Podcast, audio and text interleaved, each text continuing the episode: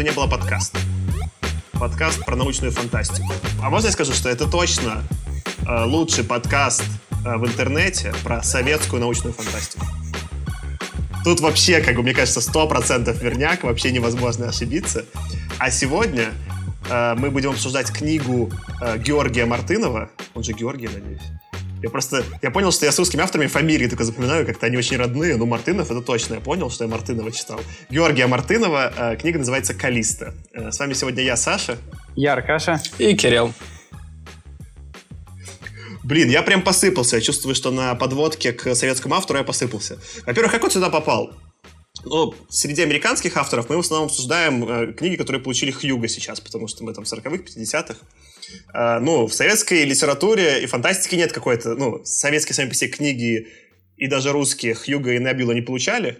И в этом смысле надо было как-то как веселиться, поэтому я каких-то заботал миллион список, списков э, в Life Journal, еще где-то, и уже не помню, по, по какому критерию, он невоспроизводимый, э, я отобрал сколько-то романов.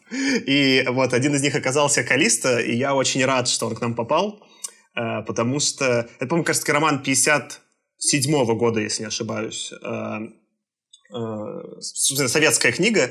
Э, мне в итоге прикольно оказалось, но давайте сначала все-таки здесь, возможно, ребята, естественно, его не читали, и поэтому, Аркаша, помоги нам, давай сделаем кратенький пересказ того, что там происходило.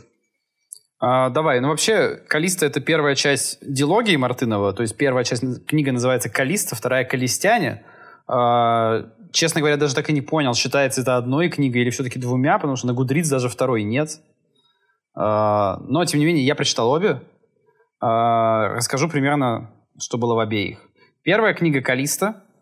А, действие романа у нас происходит ну, в Советском Союзе, какое-то ближайшее будущее относительно времени написания, то есть где-то 60 или 70-е годы. Советские ученые замечают космический корабль, имеющий форму большого белого шара 30-метрового диаметра. А, и этот шар подлетает к Земле, делает один большой оборот, все еще гадают, куда он сядет, и он садится в итоге где-то на территории Курской области, а, рядом с поселком Золотухино. А, вокруг севшего корабля организуют лагерь советские ученые, в который впоследствии прибывают и иностранные ученые-журналисты. И все с нетерпением ждут, пока пришельцы выйдут, но они дают сигнал, что выйти смогут только через 19 дней. Ну, в итоге они выходят, пришельцы оказываются очень похожими на людей, только они очень, ну, у них очень черная кожа, прям черная-черная. А, но в целом, как бы, в принципе, очень на людей похожи. То есть такие же гуманоиды. И они начинают друг друга изучать. А, в общем, оказывается, что прилетели они с планеты, а, находящейся на, на орбите звезды Сириус, на которой уже успешно построили коммунизм. И вот благодаря достижениям, в том числе коммунизма, смогли построить звездолеты и достичь ближайших звезд, на которые вот они счастливо обнаружили тоже разумную жизнь. А, а планета их называется Калиста, собственно, в честь этой планеты ну, назван роман. К спутнику Юпитера Калиста это отношения никакого не имеет. А, и а, Колестяне, в общем, изучают людей, люди изучают колестян, колестяне делятся с нами технологией и информацией, а, но, но, как бы сели мы в Советском Союзе, а капиталистические страны опасаются, что Советский Союз-то воспользуется всем этим, что-то сдержит в секрете и для усиления военной мощи это все использует. И монополизирует технологии колестян. Потому что монополисты только вот так вот могут думать, что все другие тоже монополисты. Поэтому, поэтому агент разведки некой крупной западной державы пытается убить наших посетителей и испортить их корабль и сломать все их технологии. Однако диверсия терпит неудачу благодаря смекалочке и старанию советских граждан, которые на страже спокойствия своих друзей скалиста стоят. А, в итоге, а, ну, все кончается успешно. Единственная проблема, что оказывается там, что у них заблокировалась дверь к двигателю, и они никак не могут ее открыть, потому что она из сплава, которые на земле не умеют плавить. А горелку с собой колестяне, конечно же, не взяли. Ну, вот такое вот коммунистическое планирование замечательное. А, вот. И в итоге там тоже происходит такое метание и, и мышление. Э, в итоге советская наука оказывается способна помочь колестянам. В итоге они там все на корабле чинят успешно. И после этого улетают успешно э, колестяне обратно к себе на планету и берут с собой двоих людей. Врача Петра Широкого и астронома Георгия Синяева. А, собственно, на этом кончается первая книга. Еще короче расскажу, в чем вторая книга. По сути, вся вторая книга в том, что они летят на Калиста, описывается там их полет, ну, тоже без особых подробностей научных, э, с интересными, тем не менее, там какими-то моментами, как они наружу выходят, у них как метеорит попадает на скорости, там, близкой к скорости света, э, как они с этим разбираются. Потом они прилетают в систему Калиста, э, по дороге они должны были вроде бы лететь на, один, на, на одну из планет системы, ловят сигнал СОС с, с другой планеты, естественно, оказываются способны быстро всем помочь, всех спасают, как бы как большие молодцы. Потом прилетают на Калиста, на Калиста изучают мир Калиста, вот, собственно, наши ученые Широков и Синяев, но и как бы как всегда тоже вот э, коммунистическое планирование дает сбой, к сожалению, и оказывается, что ой, организмы людей это не способны э, крестьянское солнце переносить, и они экстренно эвакуируются и улетают обратно. Но, к счастью, в это время совместное достижение науки а, Земли и Калиста изобретают так называемый космический телеграф или космограф, с помощью которого они благодаря гравитационным волнам способны обмениваться моментальной информацией между Землей и Калиста. И, ну, в общем, в это время калистянская земная еще одна экспедиция уже летит на, собственно, построенном корабле Калиста, и успешно кончается второй роман.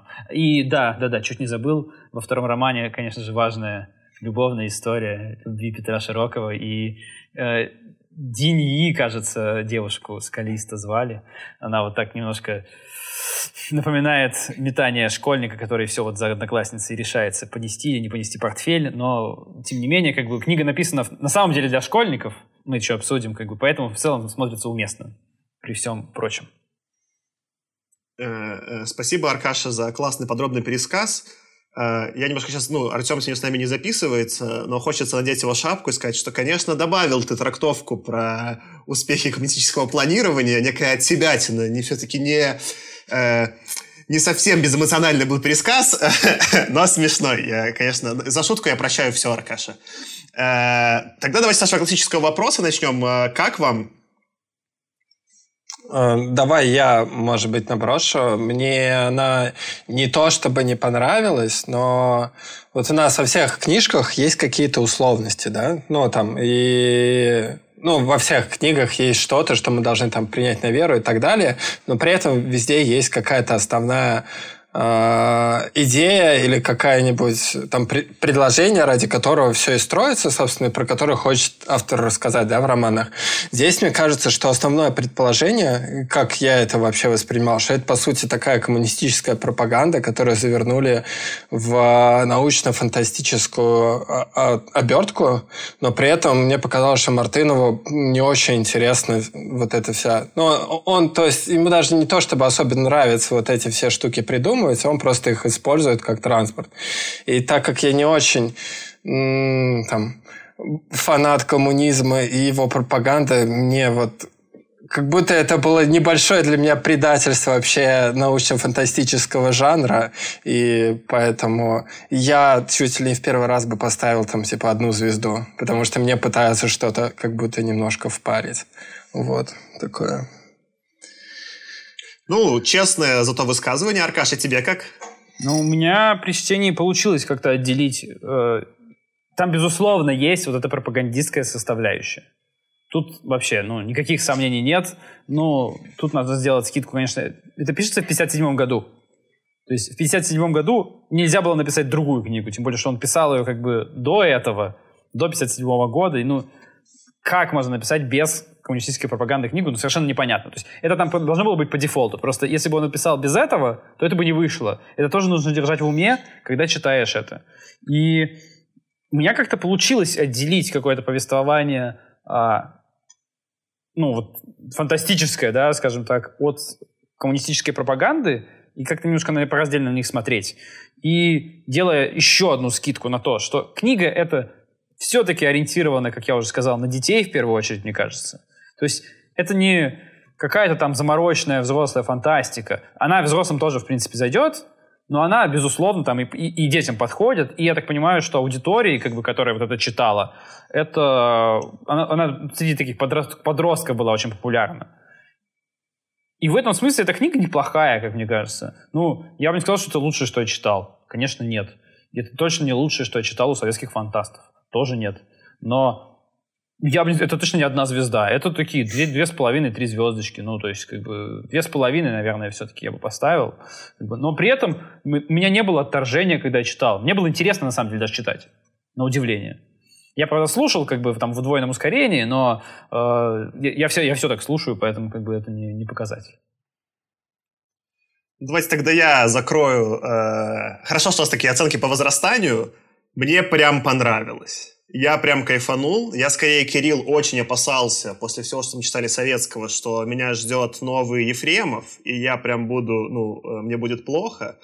В итоге я даже думал поставить 4 звезды на Гудриц. Э, поставил в итоге 3. Э, я получил искреннее удовольствие. Я такой пич придумал, я такой тейк. Мне кажется, что эта книга, она состоит из двух частей. В ней есть фантастическая часть, и я ее в своей голове назвал такой, это Кларк на минималках. Это вот свидание, свидание с, Рама и Кларка, только, ну, так вот, на минималочках. И в этом смысле это вполне честная научная фантастика, э, не, не очень персонифицированная, да, где все хорошие, ну, так и у Кларка то же самое, да. Да, Кларк более упоротый по, не знаю, там, построению э, корабля и по вот этим всем деталькам, он чуть больше инженер, чем Мартынов, но мне находки Мартынова многие тоже понравились. Вот. А вторая часть, вот за которую я опасался, коммунистическая, я думал, что как раз-таки я могу вот депресснуть от мрака, как, например, я на Адамове, да, на... А вот тоже Григорий. У нас, получается, мы двух Гош уже читаем, да, подряд. А, я вот прям на Адамове депресснул от всего этого коммунистического, а здесь мне было искренне весело. Я прям реально, ну, я, это, наверное, самое смешное, что, что мы читали. Я даже больше, чем на Шекле ржал э, типа, иск, ну, реально ржал. Потому что мне, когда начинался коммунизм, у меня начался какой-то в голове абсурдистский юмор, и меня реально, ну, типа, меня абсурд происходящего настолько веселил, что я ржал, и я решил, что это как будто э, книга про коммунизм, но написанная вот теми самыми, я все-таки, Кирилл, решил, что, э, правильно сказать, четвероклассниками, да, которые писали сценарий для «Форсажа». Это вот те же парни, ну, или их друганы. Друганы сидели с колой и писали «Форсаж», и там вот этот вот э, Дуэйн Джонсон такой, а, круто там, не знаю, типа разламывал рукой гипс, да? Я такой думал, это так тупо, но так круто. И вот тут у меня было точно такое ощущение от коммунизма. Я такой думал, это так тупо, что круто. Я сейчас не буду спойлерить, я потом просто про это мы отдельную тему поговорим, что мне смешным показалось. Но вот у меня прям был э, режим вот этих искренне веселящихся четвероклассников. И я прям поэтому кайфанул.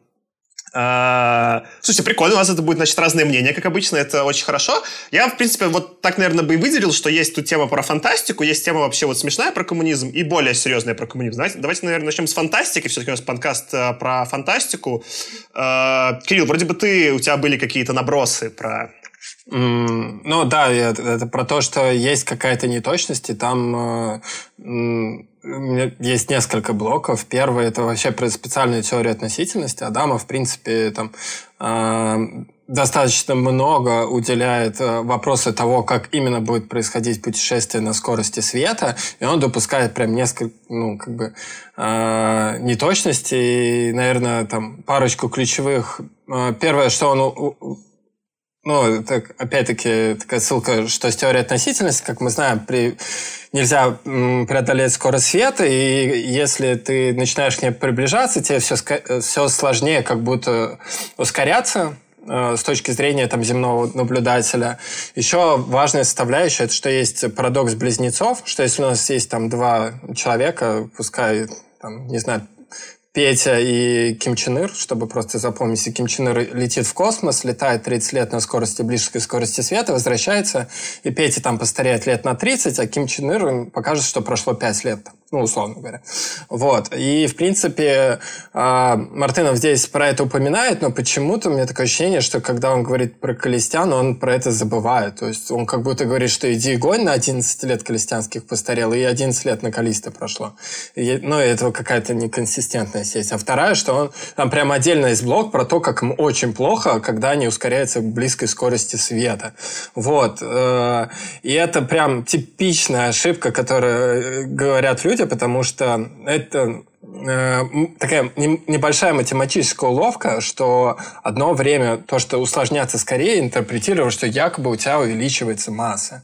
Но это на самом деле просто такая интерпретация формулы была, что тебе, чтобы как бы второй закон Ньютона не менялся а, своей форме мы говорим, что давайте у нас будет вот эта масса со звездочкой, которая как будто вот э, будет э, в нашей системе наблюдения Земли все время увеличиваться.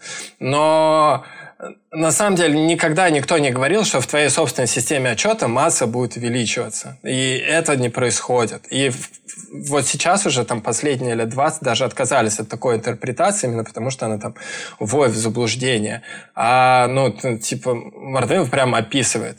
И вы можете мне сказать, что это там 50-е, ну, как бы, может, они просто не шарили, но если ты потратишь 3 минуты, то ты сам поймешь, что не может происходить это увеличение, потому что вот мы, ну, мы знаем, что Солнце там летит э, относительно центра галактики с огромной скоростью, и почему наша масса тогда не увеличивается, да? И утверждение, что она увеличится на корабле, это сравнить тому, что там есть эфир, в котором мы там относительно которого движемся.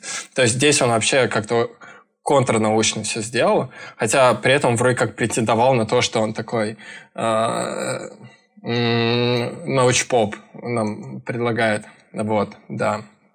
Можно я тут, Кирилл, прокомментирую? Я тоже заметил, что у него вот как, именно с теорией относительности ему как-то сложнее всего было. С инженерными штуками он как-то нормально был, да? А то, что там даже в последний момент э, предполагает э, Петр Широков, что все-таки он меньше состарится, и они вообще-то про это как планировали, не подумали, это как-то было для меня действительно удивительно. Опять же, я думал именно с точки зрения литературы. Возможно, дело в том, что это я такой искушенный читатель, уже «Интерстеллар» смотрел и видел плачущего, э, рыдающего МакКонахи. Вот. Э, а в 1957 году школьник советский не видел. Э, но, несмотря вот на это все, там был вот этот интересный момент, который Аркаша описывал, когда они в скафандрах выходили э, в открытый космос, уже на скорости очень большой. И там была удачная, я сейчас прочитаю цитату, где, мне кажется, он интересно как раз-таки, вот это показал противоречие настоящей физики и восприятия. Цитата такая. Начало цитаты. Звездолет продолжал мчаться вперед. Невольно казалось, что оторвавшись от него, человек мгновенно отстанет и окажется несколько секунд на расстоянии многих сотен тысяч километров. Разум говорил Широкову, что этого не может случиться, что он сам мчится вперед с той же скоростью, как и корабль. Но безотчетный страх был сильнее разума и воли. Конец цитаты. И, ну вот, при этом вот этот, мне кажется, момент передан очень удачно с точки зрения как бы такого обывательского восприятия того, что происходит на самом деле. И я вот удивлялся, то есть там есть э, интересные инженерные или даже научные находки у э, Мартынова, и он прикольно даже их иногда подает. То есть, ну, типа, вот прикольно, я имею в виду, вот как в юном технике журнал было бы прикольно. Но есть неточности, и я вот так и не понял, почему так произошло. Но да, про, про специальную теорию относительности там есть еще отдельно про красное смещение, что они бы ну, э, довольно, ну, с астрономической точки зрения им было бы там проблемно многие вещи сделать, если бы они летели так быстро, как делали. Но это ладно, это уже реально мелочи, которые можно простить с учетом того, что это было еще до запуска спутника. Но про технические, которые... Э, э, какая моя еще, э, что для меня было стра э, странным представлением с точки зрения Мартынова. Э, я поясню на примере стеклодува, вот того прекрасного грузинского стеклодува. Это одна из важных точек в романе, возможно, вообще самое важное там в первой части, что они должны разрезать вот эту дверь в, к двигателю, но для этого им нужен на горелка из сплава, а сплав они могут сделать только там на 11 тысяч градусов, и они говорят, что на Земле такого нету. Вот. И потом там приходит э, грузинский стеклодув, который предлагает эту. И вот это вот показательно, э, что при этом он не рассказывает, что это, во-первых, за технология, а во-вторых, смотрите за руками.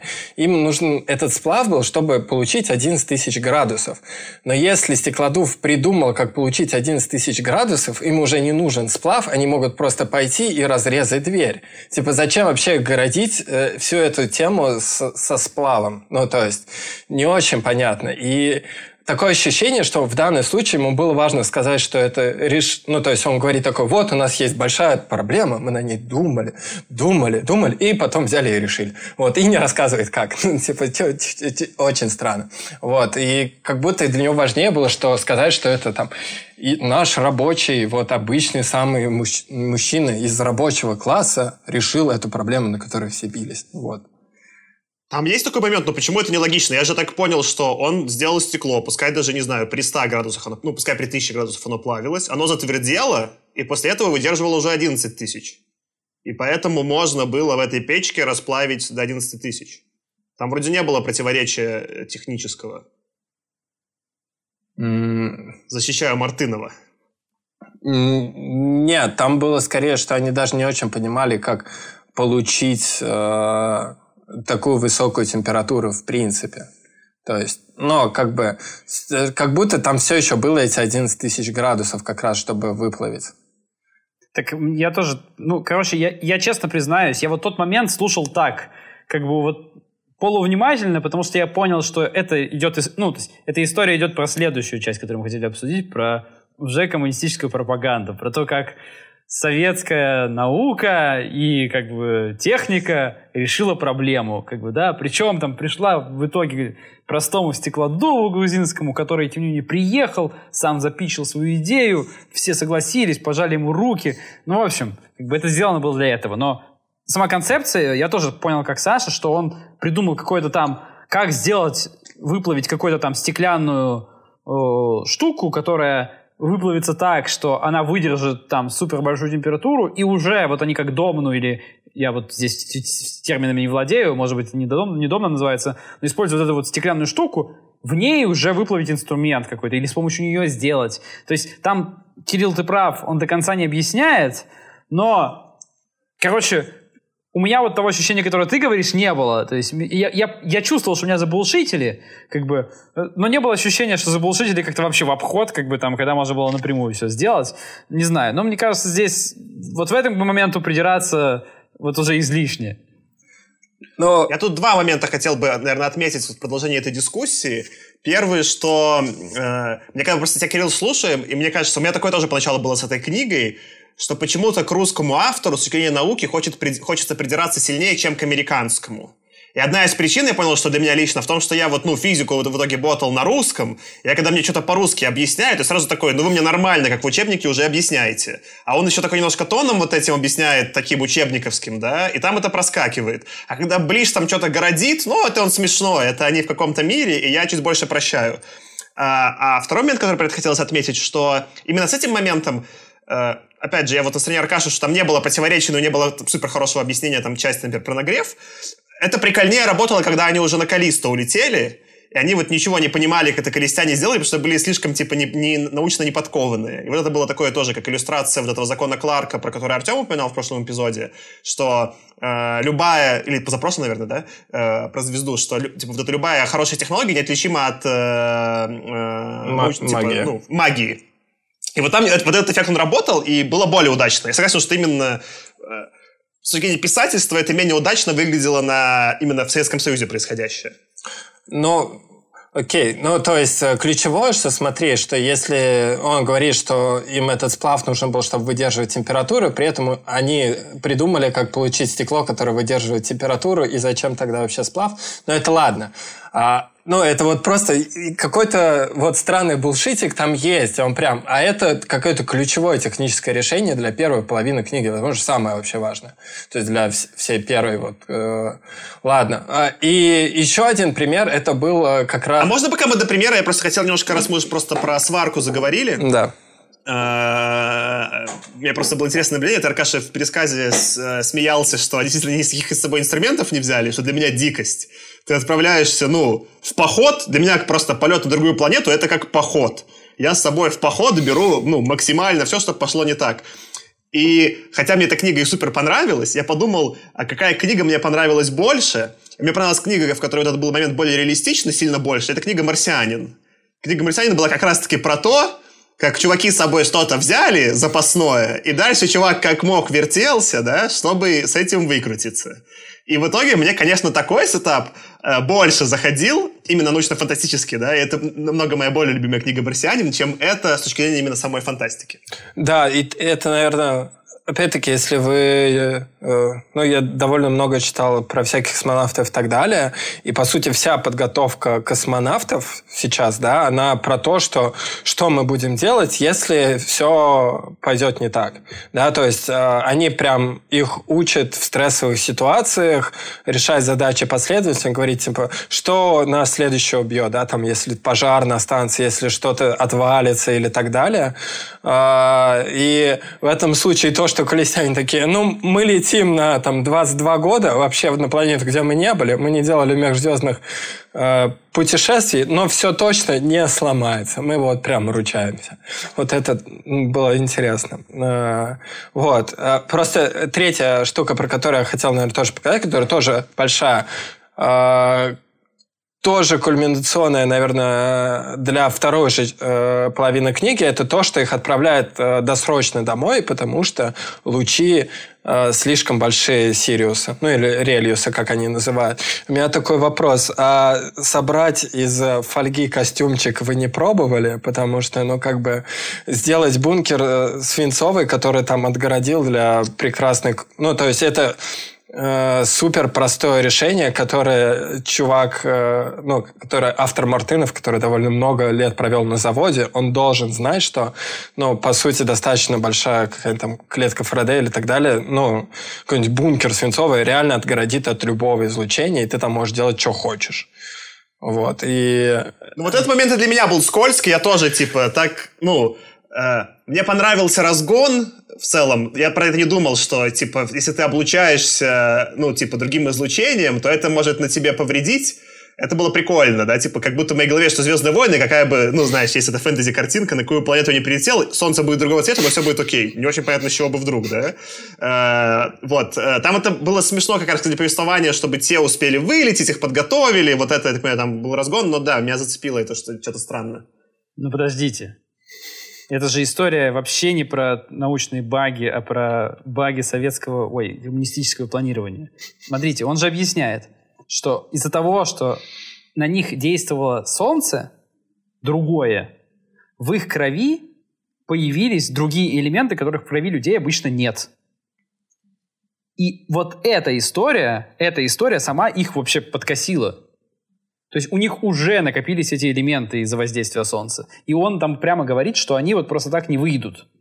То есть они же перелетают на другую планету подальше, и все равно это все не проходит. То есть он говорит, что проблема не в том, что как бы они не могут, когда уже плохо стало, построить свинцовые костюмчики. Проблема в том, что надо было с самого начала свинцовые костюмчики построить. А вот это как раз история не про баги, а просто про планирование, про то, как у них все хорошо, коммунизм работает, но только когда доходит до того, чтобы что-то нестандартное спланировать, ой, что-то пошло не так. Ну подожди, подожди, Аркаша, ну и мне тогда непонятно, то, что ты объясняешь, окей, я покупаю это объяснение, но оно не объясняет претензии Кирилла, потому что почему тогда они в полете обратно не умерли в космическом корабле? Ну все, у меня отравлена кровь, если ты никак не можешь, кроме как вернув меня к Солнцу, мне кровь э, возобновить. Не очень понятно, почему вообще живой Широков долетел до, э, до Земли. А он, а он слушал, типа, ему стало нормально на корабле, он слушал передачу, он не был там все время в этом гипносне. Э, ну, может быть, его в гипносон поместили, чтобы он спал и не умер, и вот он долетел в гипносне, на Земле его оживили. Было не так. Он что-то там болтал, огрил сигнал, с, э, летят другие коммунисты обратно. Там что-то вот тут он, мне кажется, реально накосячил. Ну ладно, сог, ну, согласен, что здесь механика не, не, не объяснена. То есть в целом Мартынов как бы делает много таких допущений, как, которые вот прям вот, ну ты никак не натянешь науку нормально на это. Ну, то есть все его вот эти передачи сигналов со скоростью света, утверждение про то, что если ты там дернешь за один конец веревки, другой моментально сдвинется. Ну, вообще-то нет, не моментально. Как бы.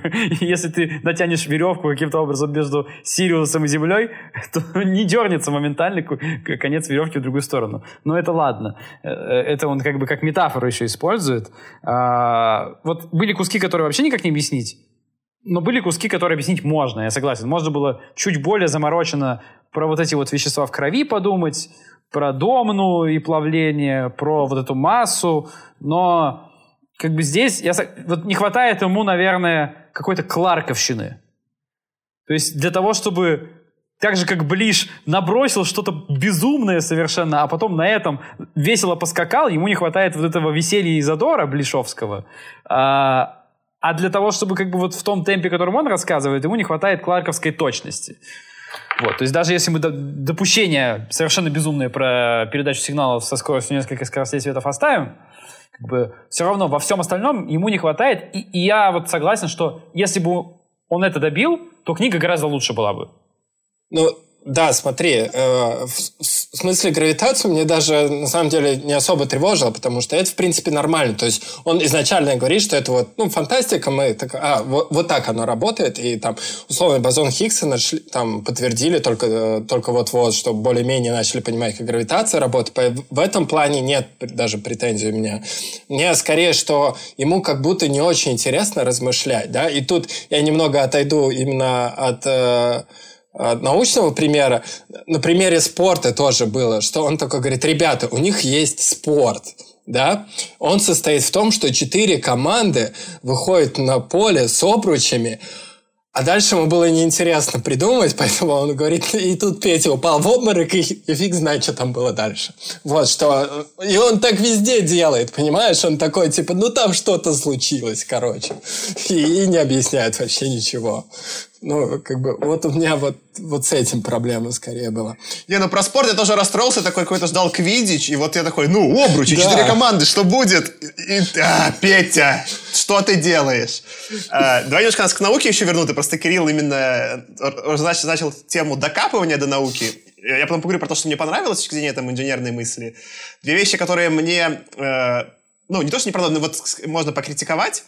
Одна в какой-то момент, э, я цитату прочитаю, э, начало цитаты. «Было ли это счастливой случайностью? Нет, это было закономерно. Вся Вселенная состоит из ограниченного числа элементов, сведенных великим Менделеевым в его знаменитую таблицу. Все эти элементы в разное время, но были уже найдены на Земле. Других, не имеющих места в таблице Менделеева, в природе не существует». Конец цитаты.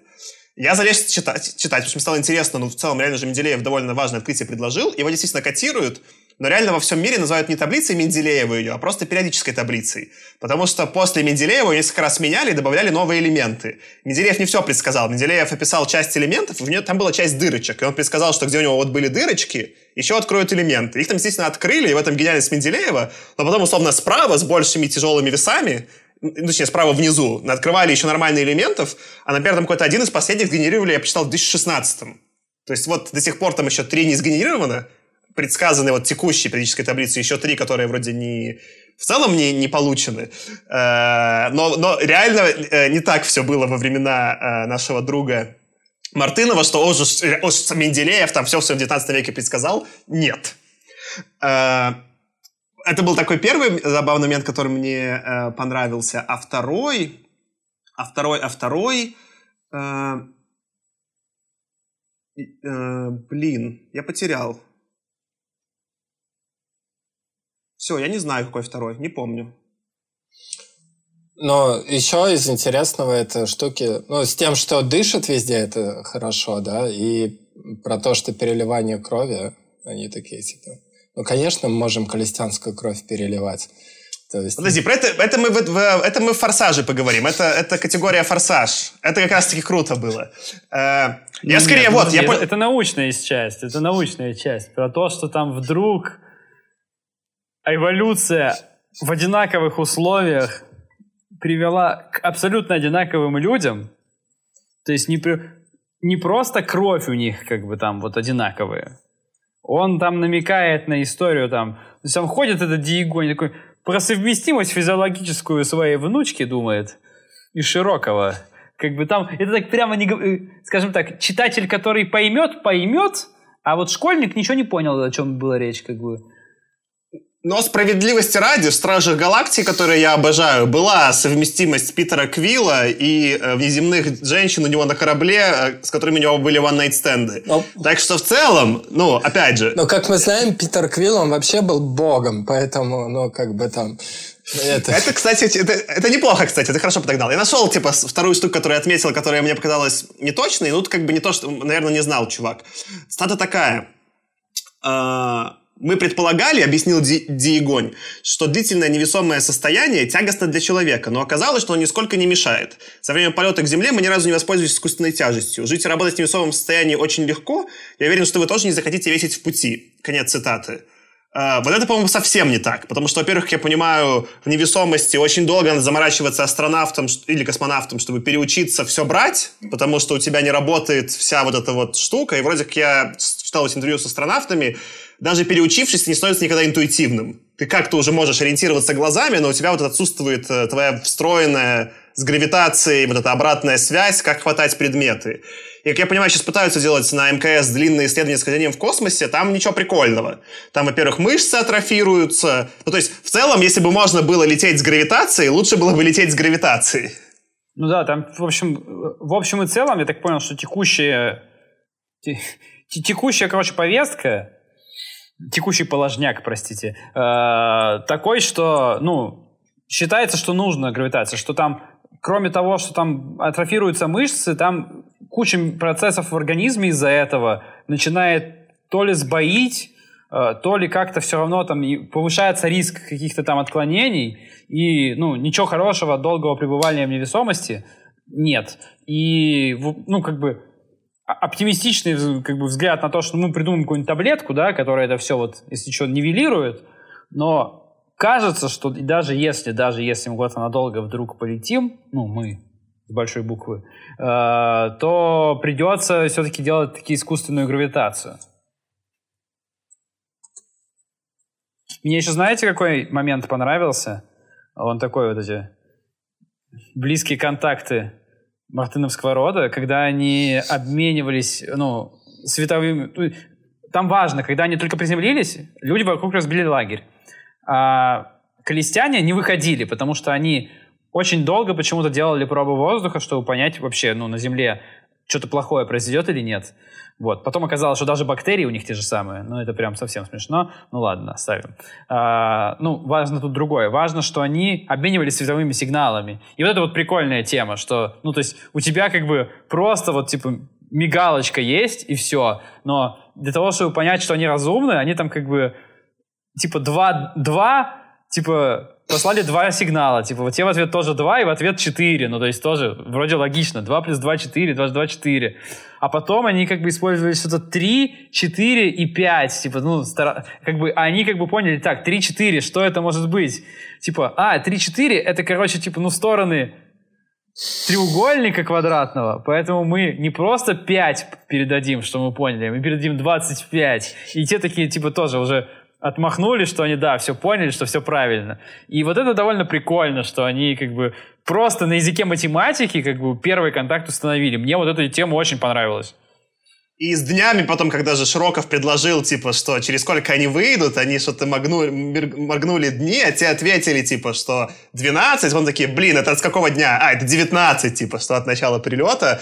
Вот это была честно красивая идея, которая мне понравилась.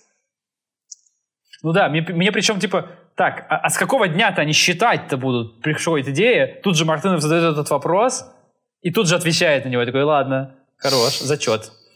Ну, еще из, таких интересных идей, ну, гипносон на корабле, это тоже прикольно. Что они как бы вот в момент самых там стрёмных перегрузок, они ложились в гамачки и засыпали. Это в целом, я не помню, было ли где-то ну, до этого мы, мы, по-моему, такого не читали. Скорее всего, где-то было, но в целом идея прикольная, и она до сих пор, как бы, ну, в целом активно используется. Ну, были вот в двойнике, например, антиперегрузочные просто эти капсулы, но в них не спали, в них просто мучились, там, пока есть самое сильное ускорение. Uh, да, мне это все понравилось. Мне еще что понравилось именно с точки зрения uh, фантастики, ну или инженерной мысли. Uh, круглый корабль — это просто очень красивая идея. И опять же, похоже на Кларка. У Кларка там была эта сигара вращающаяся, да, здесь просто вот, ну, типа корабль-шар. И то, что там двигатели расположены равномерно по э, всему кораблю, и он просто врубает те, куда хочет лететь, мне тоже показалось, типа, ну, забавным. Такой я идеи не встречал. А, вот это было прикольно. И еще мне понравилось, что... Вот про что Мартынов догадался, про что не догадались многие другие чуваки, что экраны — это ничего такого что у них там в какой-то момент чуть ли там не вся комната завалена экранами, даже, даже не видно никаких, типа, между экранами стенок, что просто да все экран. У него почему-то нет при этом мобильных экранов, типа, что никто не носит с собой экраны. Но, опять же, это, это все равно круто, потому что в американской классике в этот момент с экранами большая проблема. Не очень понятно, почему с таким наличием экранов чуваки берут с собой печатные машинки, чтобы э, переписывать там что-то, и книги с собой чуваки привозят не на экранах. Э, опять же, можно докопаться, Кирилл, но мы простим Мартынову, не он один такое делает э, в фантастике в 57-м. Не, ну видишь, для того, чтобы книги ну, не возить, тебе нужно очень эффективное хранение данных. Ну, не придумали тогда очень эффективное хранение данных, ну, в цифровом виде вообще. Ну, то есть они же там и, и, и пленку привозят на бобинах, насколько я помню, чтобы все это записать. Поэтому, ну, да. Ну, ну... То есть самой идеи цифрового сохранения данных нет, поэтому, ну, до нее Дорохтынов не додумался. Но при этом он додумался до не только до экранов, да, по-моему, он говорит про микроэлектронику. То есть там он не говорит, что это микроэлектроника вот в том виде, как мы ее знаем. Там, естественно, транзистора там нет, а, но он говорит о том, что они как бы, ну, очень компактные электронные приборы делают. То есть поэтому экраны такие, типа, ну, типа, не, не очень, типа, объемные. То есть это не кинескопы. То есть все-таки это плоские экраны у них именно. И он это объясняет тем, что достижения электроники такие. Это интересно. У меня вопросик к вам есть именно про науку, э, а потом у меня будет панчлайн красивый. Там в какой-то момент они рассуждают, что э, на планете у них очень жарко, собственно говоря, на Калиста. И поэтому они говорят, э, ее цвет был оранжево-красным, как и следовало ожидать при таком жарком климате, про растительность на планете. Типа, что там э, из-за того, что жарко, все красное. Я сначала такое прочитал и подумал, ну да, на жарком планете так и должно быть. А потом такой задумался, это просто я так, ну, типа, из фэнтези представляю, да?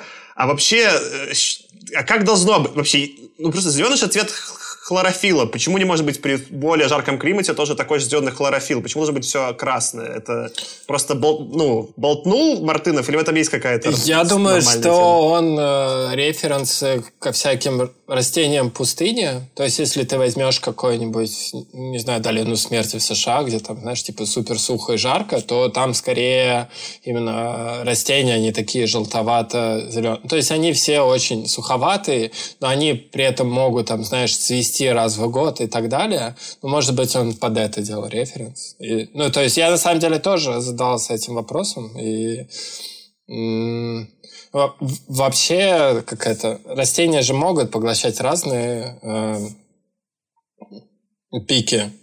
Там по-моему, растений, у которых на Земле вообще есть два пика, э, на которых они максимально поглощают. И ни один из них не зеленый цвет, именно поэтому растения зеленые. То есть, что они зеленый цвет отражают.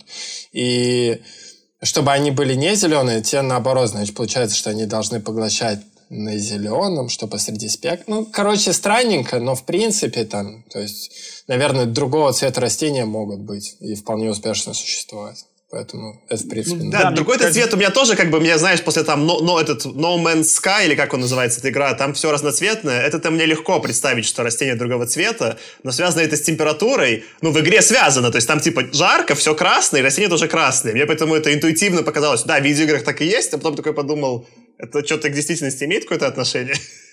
Мне кажется, что нет, потому что, ну, растения, цветущие там, в, ну, в тропиках на экваторе, где всегда жарко, и елки в Сибири, в общем-то, и те, и те зеленые. Оттенок, наверное, разный, но все-таки это зеленый. И кажется, что... Ну, то есть я не, не, вопрос не изучал, но кажется, что зависеть это должно все-таки в первую очередь, вот Кирилл правильно сказал, про там типа поглощение, типа разные э, частоты. Это скорее от спектра звезды должно зависеть, нежели чем от э, температуры. Ну, если, скажем так, если там сама механика вообще работы этих растений, там, она такая же, как у наших. То есть или близкая к ним. Не, ну, прости Мартынова, он сказал, что там изучение это рельеса другое, поэтому и цвет другой.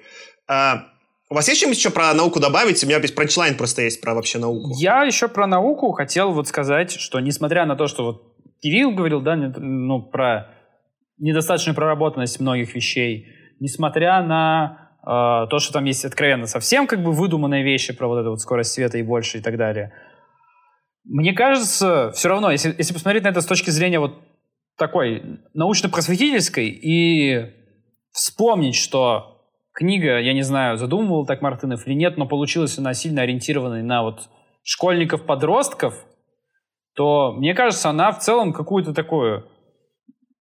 Если Мартынов хотел, видел своей миссией заинтересовать потенциального школьника, который почитает про вот эти релятивистские эффекты и пойдет к учителю физики спрашивать или искать в библиотеку книжку, или который там пойдет что-нибудь почитать про плавление металлов, то он эту задачу решил, потому что именно вот для человека, который как бы вот в это все не погружался, он пишет достаточно интересно, достаточно, скажем так, наукоязычно, и если ты не разбираешься в теме, ты не понимаешь, что он тебя булшитит местами. И в целом это вот как бы такой интерес к науке какой-то, к инженерной мысли, в общем, цел, в общем и целом, может подогреть у читателя, и, и это в целом хорошо.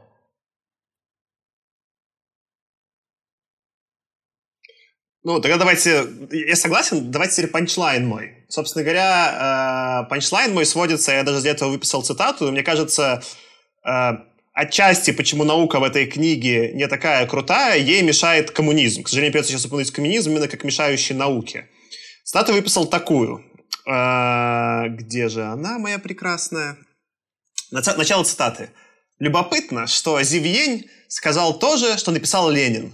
Атом не исчерпаем. Конец цитаты. А, и есть проблема, ну, там они в целом долго разгоняют то, что западная наука хуже, потому что капиталистам не нужна наука, что мы теперь знаем неправда. Капиталистам как раз-таки для айфонов нужна наука, ой, да как, просто, может быть, ну, э, не все индустрии в этот момент э, э, выбраны, да.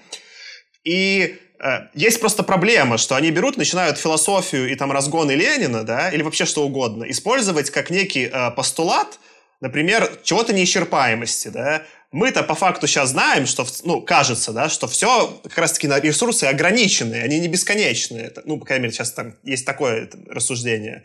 Но если ты берешь вот эти какие-то там дурацкие статы коммунизма и Ленина, что все получится и все возможно, то начинается противоречие, э, что ты пытаешься под Ленина подогнать, типа, науку. И, э, вот здесь есть э, вот этот неожиданный момент, где где, как оказалось, хотя вроде, ну, типа, казалось бы, что в целом-то в комьюнити должно быть лучше с наукой, но вот из-за этого и хуже. Например, там один из примеров, который я подумал, они там еще много рассуждают, что э, одиночки ничего не решают, в капитализме одиночки, да, а как раз-таки вот, ну, коммунисты объединятся все вместе и сделают лучше.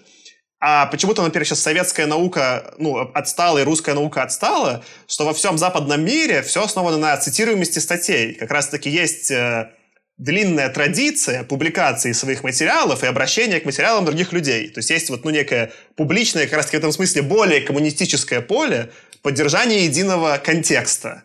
А вот этот контекст э, из-за того, что все было в России на русском, статьи не переводились, и в общем мировой контекст они не попадали, появился вот этот большой разрыв. Э, и вот тут как бы, ну, тут, вот тут коммунизм, на мой взгляд, типа мешает научной составляющей. Ну, во-первых, что эта цитата у меня тоже была выписана, так просто было неожиданно и смешно, что он Ленина вспомнил. Ты что просто там рассуждал про какие-то там типа двигатели, что-то и такой, как говорил Ленин. Вот, и да, это... Но, в принципе, то, что ты говоришь, это имеет смысл, хотя надо понимать, что там внутри Союза тоже, конечно, все цитировались. Просто там другой вопрос, что были истории с каким-нибудь как с Вавиловым, да, когда просто какие-то... Даже та же, кстати, теория относительности, она долгое время ее там говорили не коммунистически, хотя вроде как, ну, Вселенная, ей, ей все равно, как ты, ну, типа, интерпретируешь, она не будет контрреволюцию устраивать, как бы она есть и есть. Поэтому да. Меня даже, вот знаете, в моменте про вот этого атом неисчерпаемый цитату Ленина было ощущение, что Мартынов такой пишет, пишет, пишет, пишет, пишет, пишет, потом такой, стоп, листает, листает, листает. Давно про коммунизм не было. Переворачивает обратно. Как говорил Ленин, атом неисчерпаем. То есть это вот настолько там звучало, как бы вот пришито как бы в случайном моменте. Это было, конечно, ну, смешно. А. Я, знаешь что, как бы я, ну, в целом я соглашусь, да, что типа, ну, история про цитирование была важна, но тут как бы я бы сделал оговорочку в защиту советской науки в некотором смысле, хотя тоже, ну, не то, что я сторонник советской модели, э, ну, во многих вещах я точно не сторонник советской модели. Э, Манхэттенский проект, если ты вспомнишь, история, которая держалась, ну, вовсе не на цитированиях, как бы, да, взаимных, как бы, а исключительно на финансировании государством и централизации.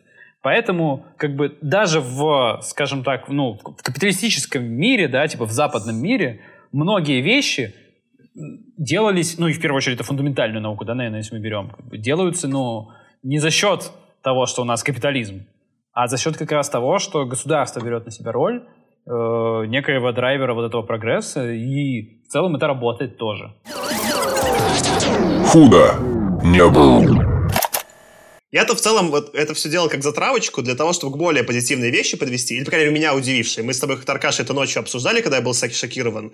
Вот здесь у меня будет первая, наверное, какая-то реверанс позитивный в сторону романа, что в какой-то момент, когда началось все разгон про Ленина, ленинизм, марксизм, про, они начали про Энгельса упоминать, а я вообще, ну, сейчас надо, чтобы слушатели и слушательницы поняли, я вообще всю историю прогулял, я ничего не знаю. Я знаю, что был просто Ленин, и вроде он был, ну, типа, не такой кровожадный, как Сталин, потом был кровожадный совсем Сталин, а Ленин это который стоит и руку вытягивает на памятниках. Вот, ну, а что там с революцией происходило, я вообще пропустил.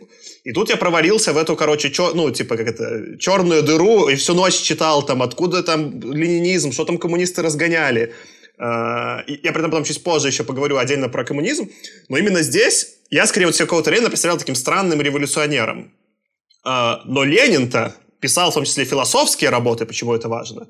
И у него, например, есть э, одна из самых известных его философских работ, которая называется «Материализм и империокритицизм». Я сейчас не буду пересказывать э, все, как эта философия к этому приходила, в том числе потому, что я поверхностно понимаю, просто там почитав Википедию, и, и будет некорректно, я хочу подразобраться и почитать первоисточники. Но что интересно, то есть, ладно, написал Ленин какую-то работу, и для меня вот, ну, там, какой-то Ленин чувак, который, не знаю, к науке не относится. Но есть, например, чувак Карл Поппер, которого я упоминал э, несколько выпусков назад, когда я рассуждал про философию науки. Да? Там вот я рассказывал путь от Поппера к Куну, к э, Фейрабенду, моему любимому. Да? И оказывается, Поппер, я вот прям нашел цитату, он читал Ленина, то есть это, ну, как бы, э, Ленин был в этом смысле очень значимой фигурой. И про вот эту конкретную книгу есть такая цитата Поппера. Э, Поппер говорит, «Я антимарксист и либерал, но тем не менее я признаю, что и Маркс, и Ленин писали одинаково просто и прямо. Что бы они сказали о напыщенности неодиалектиков? Они бы нашли слово пожестче, чем напыщенность. На мой взгляд, книга Ленина против империокритицизма превосходнейшая. А, конец цитаты. Ну, и тут еще можно перевести по-другому. Он говорит most excellent. Возможно, говорит, типа, что самый удачный из Ленина. Uh, и для меня это была шокирующая инфа, да, что Поппер, какой-то там, типа, великий философ науки на серьезных щах цитирует Ленина, и вот как вообще, конечно, и поэтому я вот хочу с вами в конце эпизода поговорить уже про коммунизм на тоже серьезных щах, что там что-то интересное происходило, там какой-то угар случился, и, видимо, пока там эта инфа про ГУЛАГ не всплыла, да, все довольно весело угорали по, по разгонам коммунизма. Э, ну, в общем, не знаю, вот про... Карл Поппер позитивно цитирует Ленина. Я не понимаю больше ничего в этом мире. Ну, тут, короче, ну, у нас, в принципе, же есть часть с коммунизмом, я так понимаю, мы в нее э, плавно вкатываемся, да? Да, давай только, наверное, сначала все-таки я про веселую часть, ну, как бы... Э, просто давайте наконец оставим прям серьезное обсуждение. Я хочу задать вопрос, а мы с вами погенерить, а как вообще сделать, ну, правильный коммунизм, и можно ли, да? Вот прям исключительно философское рассуждение. Но до него, собственно, у меня, у меня был пич, что мне было весело, я читал, как будто это форсаж. Я в каком моменте, вот просто это зацепится за фантастику, меня, ну, где я начал первый раз ржать, и меня начало разрывать. Я, я записал статую, даже не буду читать ее целиком, э, когда, ну, они такие рассуждают, а будут ли похожи инопланетяне на нас?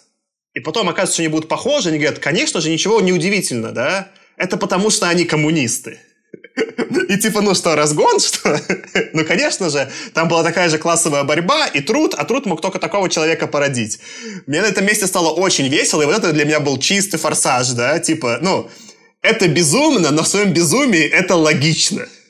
И я там повыписывал все вот эти, у меня, внимание, э, да, Аркаш. Ну, просто, как бы, это тебе сейчас выглядит безумным, но с точки зрения картины там мира, который описывает Маркс, насколько я понимаю, я тоже не, я не владею вопросом, я сразу скажу, но насколько я помню, Маркс пишет, что коммунизм это вот какая-то естественная эволюционная следующая ступенька развития общества в целом вообще типа.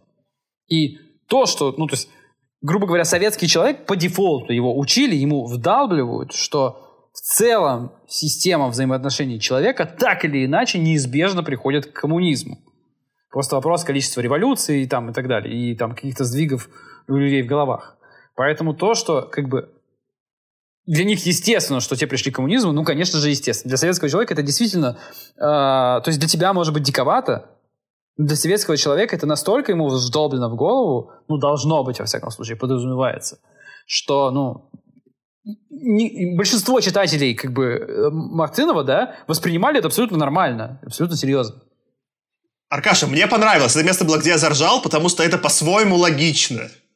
Ну, это вот это, это логично в логике форсажа. Там этой же логике форсажа с, с сильными допущениями еще у меня были два любимых момента, на которых... Я не все выписал, я много где рассмеялся, но один был хороший, когда пошли в зоопарк колестяне, и, конечно же, повязали галстуки пионеров, которые им подарили пионеры. Я просто... Ну, а я жил возле зоопарка, собственно говоря. Ну, вот вы знаете. это, это меня очень порадовало. Я писал, как они подмануло заходят э, в пионерских галстуках. И еще место, где меня порвало, было великолепное, когда э, секретарь обкома, э, чтобы следить, да, он ставит одноместную палатку где-то в хитром... Единственную одноместную палатку во всем лагере. А, и берет отпуск, как будто бы. Просто и говорит, вы мне так нравитесь, все ученые, что я с вами проведу отпуск возле корабля. И никому в голову не приходит, что он что-то задумал. Все такие, да, это логично. Это секретарь обкома с нами проводит отпуск. На этом месте меня тоже типа разрывало вообще в щи. Меня вообще, в принципе, с этого персонажа Козловского, кажется, да, а, ну, э, председателя вот этого обкома, или секретаря обкома, да, а, мне, в принципе, это очень веселило. Потому что он подавался вот именно на таком уровне, что вот все такие ученые, вот там, короче, даже какие-то КГБшники, которые КГБшниками не названы, я уж не помню, как они там названы, расследуют этого. Но кто-то что-то организует такую деятельность, но единственный, кто может нормально вот сделать так, чтобы работа работалась, и все как бы нормально как бы делали то, что нужно, это секретарь обкома. Конечно, без секретаря обкома будет какой-то хаос, что-то не то, не туда, вечно все запутаются. Как приходит Козловский, все сразу, этот туда, этот сюда, задал нужный вопрос, и все заработало. Это прям вот такой это такой, не знаю, коммунистический маг. Он как бы приходит, как бы машет палочкой коммунистической, и все начинает работать чудесно.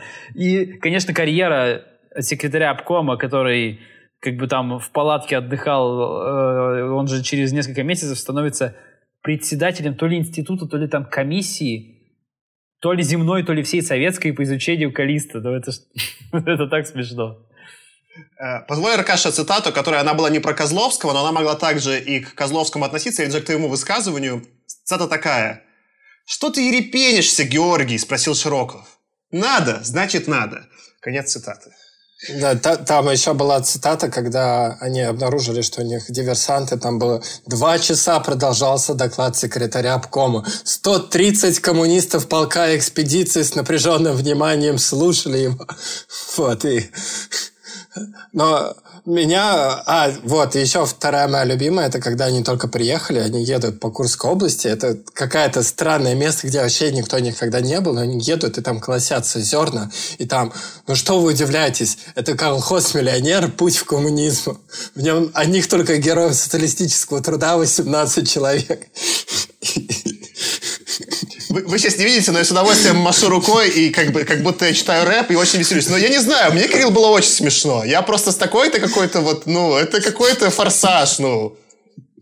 Ну, а там у них, ну, понятно, что бицуха у, у скалы самая толстая, да, типа, а лысина самая крутая у, у Дэйна Джо... И все ради семьи. Вот всегда говорит про семью. Они стоят, только что они взрывали машину, убивали людей, говорит, это все ради семьи.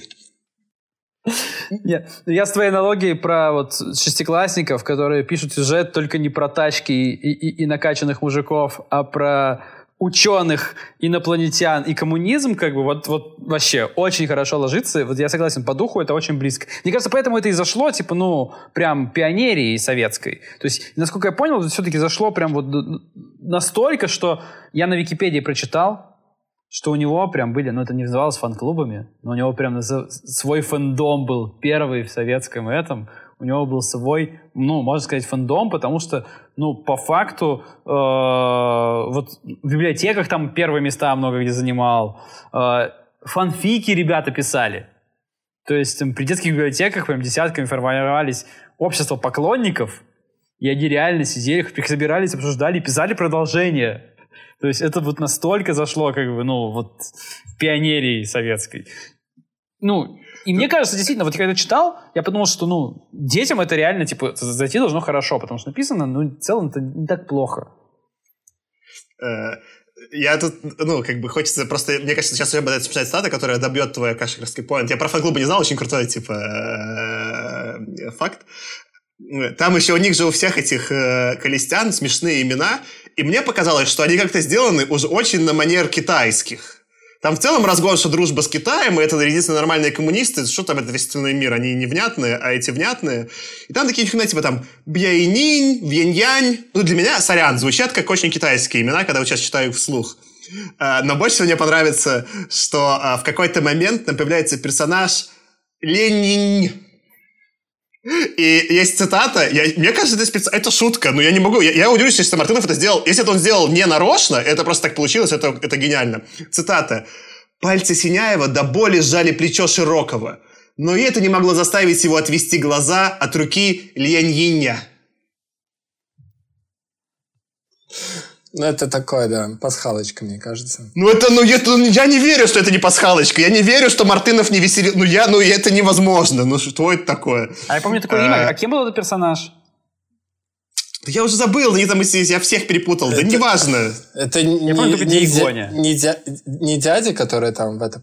Но про имена другое, короче. Если ты, ты уже вспомнил имена, он же там говорит, что у всех уникальное имя и фамилия. И это какой-то странный вопрос, честно говоря, для меня был, потому что ну, он это делает, потому что тогда можно кинематографично набирать телефон.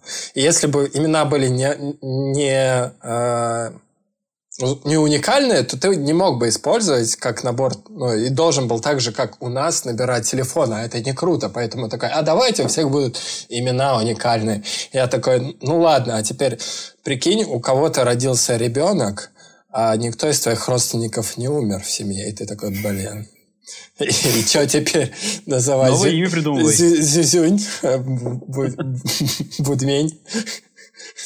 Они такие... Ну, придумывай новое имя, нормально. И ты, и, ты, и ты не просто, ты просто открываешь всех, короче, это, блин, не, Зюзюнь, это наша бабушка, короче, там, в этом она еще жива. И ты должен по справочнику такой просто придумывать, там, как-то сортировать. Меня это скорее порадовало, что как раз-таки в реальности не так. В реальности, вот э, мой друг, и ты, ты же тоже знаешь, Паша Тычин, он постил статью, а, про то, что в России используется сильно меньше разных имен, чем в Америке, например. В России э, топ-20 имен там что-то покрывают, сколько там много, 60% всех людей. То есть, ну, топ-20 в этот, там, они, в смысле, меняются по поколениям. То есть, например, там, поколение моего дедушки много Владимиров, а там мое поколение больше Александров. Я вот Александр, у меня топовое имя, да? А, но топ-20 имен закрывают и у девочек, и у мальчиков основную часть населения. В Америке вообще не так. В Америке все имена, ну, там тоже есть более частые, но в целом они все редкие и большее разнообразие. Забавно, что в этом мире очень по-американски зовут всех колестян. Ну, точно не, не по-корейски, потому что там, типа, две фамилии на весь полуостров, по-моему. Поэтому, да. Э, тут, как бы, раз я дедушку упомянул, да, тут надо мой любимый момент. Ну, у меня есть дедушка, ну, очевидно, выросший в Советском Союзе. Вообще, он был военный в Советском Союзе, он просто советский военный. И он, когда мне, ну, я с ним звоню и разговариваю, он меня всегда спрашивает, говорит, ну, а я не, не женат? И он такой говорит все время, ну а что, как там у тебя уже подруга-то появилась? Ну, и очевидно, в слово «подруга» он вкладывает значение, то, что я бы сказал бы, ну, типа девушка или girlfriend, он это называет подруга. Да. И, внима... и цитата из э, великого, великого просто Мартынова. Начало цитаты. Слово «вьенти» на калистянском языке обозначало «подруга» и было равнозначно русскому слову «жена». Но одновременно оно служило для обозначения дружбы между женщинами. Конец цитаты. Girlfriend. Да, так хорошо. Но, кстати, я, знаешь, что обратил внимание? Если мы включим современную повесточку, то как бы система их именования, система их именования не подразумевает наличие не гетеросексуальных отношений. Потому что иначе будет полная путаница. Аркаша, Аркаша, можно, можно, я что-то выписал, спасибо, ты просто как будто знал, что я выписал. Там был момент, где как будто уже Петя хотел мутить э, с, с Дени, ну, как бы казалось очевидным. И потом он приходит к Синяеву, которого ему говорили, ты один. Я такой думаю, ему дают когда напарника, я думаю, ну ему женщину дадут, чтобы одному здесь было не так уныло, ну, женщину, пару, да, типа. И в американской книге, скорее всего, была бы пара, да. А он говорит, ну, друг, просто друг, просто вот с другом-то лететь нормально. И стата такая, э, Странные они люди, сказал Широков, и очень хорошие, даже прекрасные. Особенно Деньги. Синяев вдруг обнял Широкова, крепко целуя его в губы. Конец цитаты. Это настолько гейская сцена, насколько вообще я могу представить в своей голове. Ну, ну... Да нет, ну, ну по крайней мере, полиаморная. Товарищ Сталин, и уже не говоря про товарища Брежнева, в губы лобызали просто всех в путь. Ну, типа там, ну, независимо да, 60 лет назад это по-другому как бы читалось. Я, я согласен, это тоже понял. И там, когда описывают, когда там какие-то чиновники целуются, это окей. Вот просто еще такой момент, представляешь? Э, ну вот, Аркаша, не знаю, я прихожу к тебе и говорю, я влюбился, у меня наконец-то подруга появилась. И тут я в порыве страсти начинаю, Аркаша, тебя целовать. Но именно в этом контексте это очень странно. Если бы мы обсуждали, как все-таки, ну, там, Тесси установку построили на Земле, и в этот момент, это понятно, это мы по, ну, дружескому, ну, сценарию пошли. А тут, не знаю, я просто, ну, это еще был момент, где меня разорвало просто в щи, а вообще я думал, ну, типа, у меня был такой смешной панчлайн, вообще, если мы про смешную часть Советского Союза говорим, что, э, я цитату прочитаю, э, какой я молодец, у нее так столько цитат выписал. Э, цитата. «Перед нами две возможности. Или корабль опустится в пределах СССР или Китая, или в какой-нибудь капиталистической стране. Но не надо забывать, что СССР и Китай по площади, занимаемой ими, довольно заметная величина на поверхности Земли. Шансы примерно равны». Конец цитаты. И это же, ну, есть комикс Марка Миллера э, э, «Супермен. Красный сын» где как раз-таки, ну, Супермен приземляется в Советском Союзе, потому что, ну, Земля вращалась, он говорит, так и было, ну, куда, непонятно, куда упадет с этого планеты Скриптона, ну, в смысле, спутник. И там у Супермена на груди серп и молот, вместо этого его там отправляет Сталин на дела, говорят, товарищ, это жуткая клюква, но один из моих любимых комиксов. И я так вот порадовался, что, типа, Миллер украл у Мартынова. Так все и было. Не, э, слушай, про, про фан-клубы я просто еще... Тут надо учитывать, что книга, видимо, хорошо зашла функционерам, потому что книгу-то напечатали в итоге тиражом 450 тысяч экземпляров. И тут нужно понимать, что э, если ты приходишь в библиотеку советскую там, в 58 году, у тебя, скорее всего, не такой уже широкий книг, э, выбор книг, тем более по фантастике. Она могла быть такая популярная, ну, просто потому что она была лучше из того, что было. Вот, и что какие-то идеи, и то, что... Но если бы там был, э, условно, там Азимов, и они бы сравнили world building в Калиста и там в каком-нибудь э, академии, то... Ну, ну, это было бы одно, а когда вот есть только это, то там, ну, понятно, что могли достаточно неплохо зайти, когда у тебя этих книжек просто навалом. Вот. А еще один... Мы поняли, что тебе да. не понравилось, мы с тобой будем все равно не согласны. Но потому что, мне кажется, у Мартынова есть, ну, это искренне хороший текст, и написан он намного менее уныло, например, чем Ефремов. Но я просто вот к чему хотел перевести, раз ты про это начал. Давайте поговорим про, э, ну, негативную часть. А можно я... Я в целом... Можно да? я еще одну, скорее смешную историю перейду, с которой мы как раз легко перекатимся в скорее мрачноватую. Э, история со шпионом.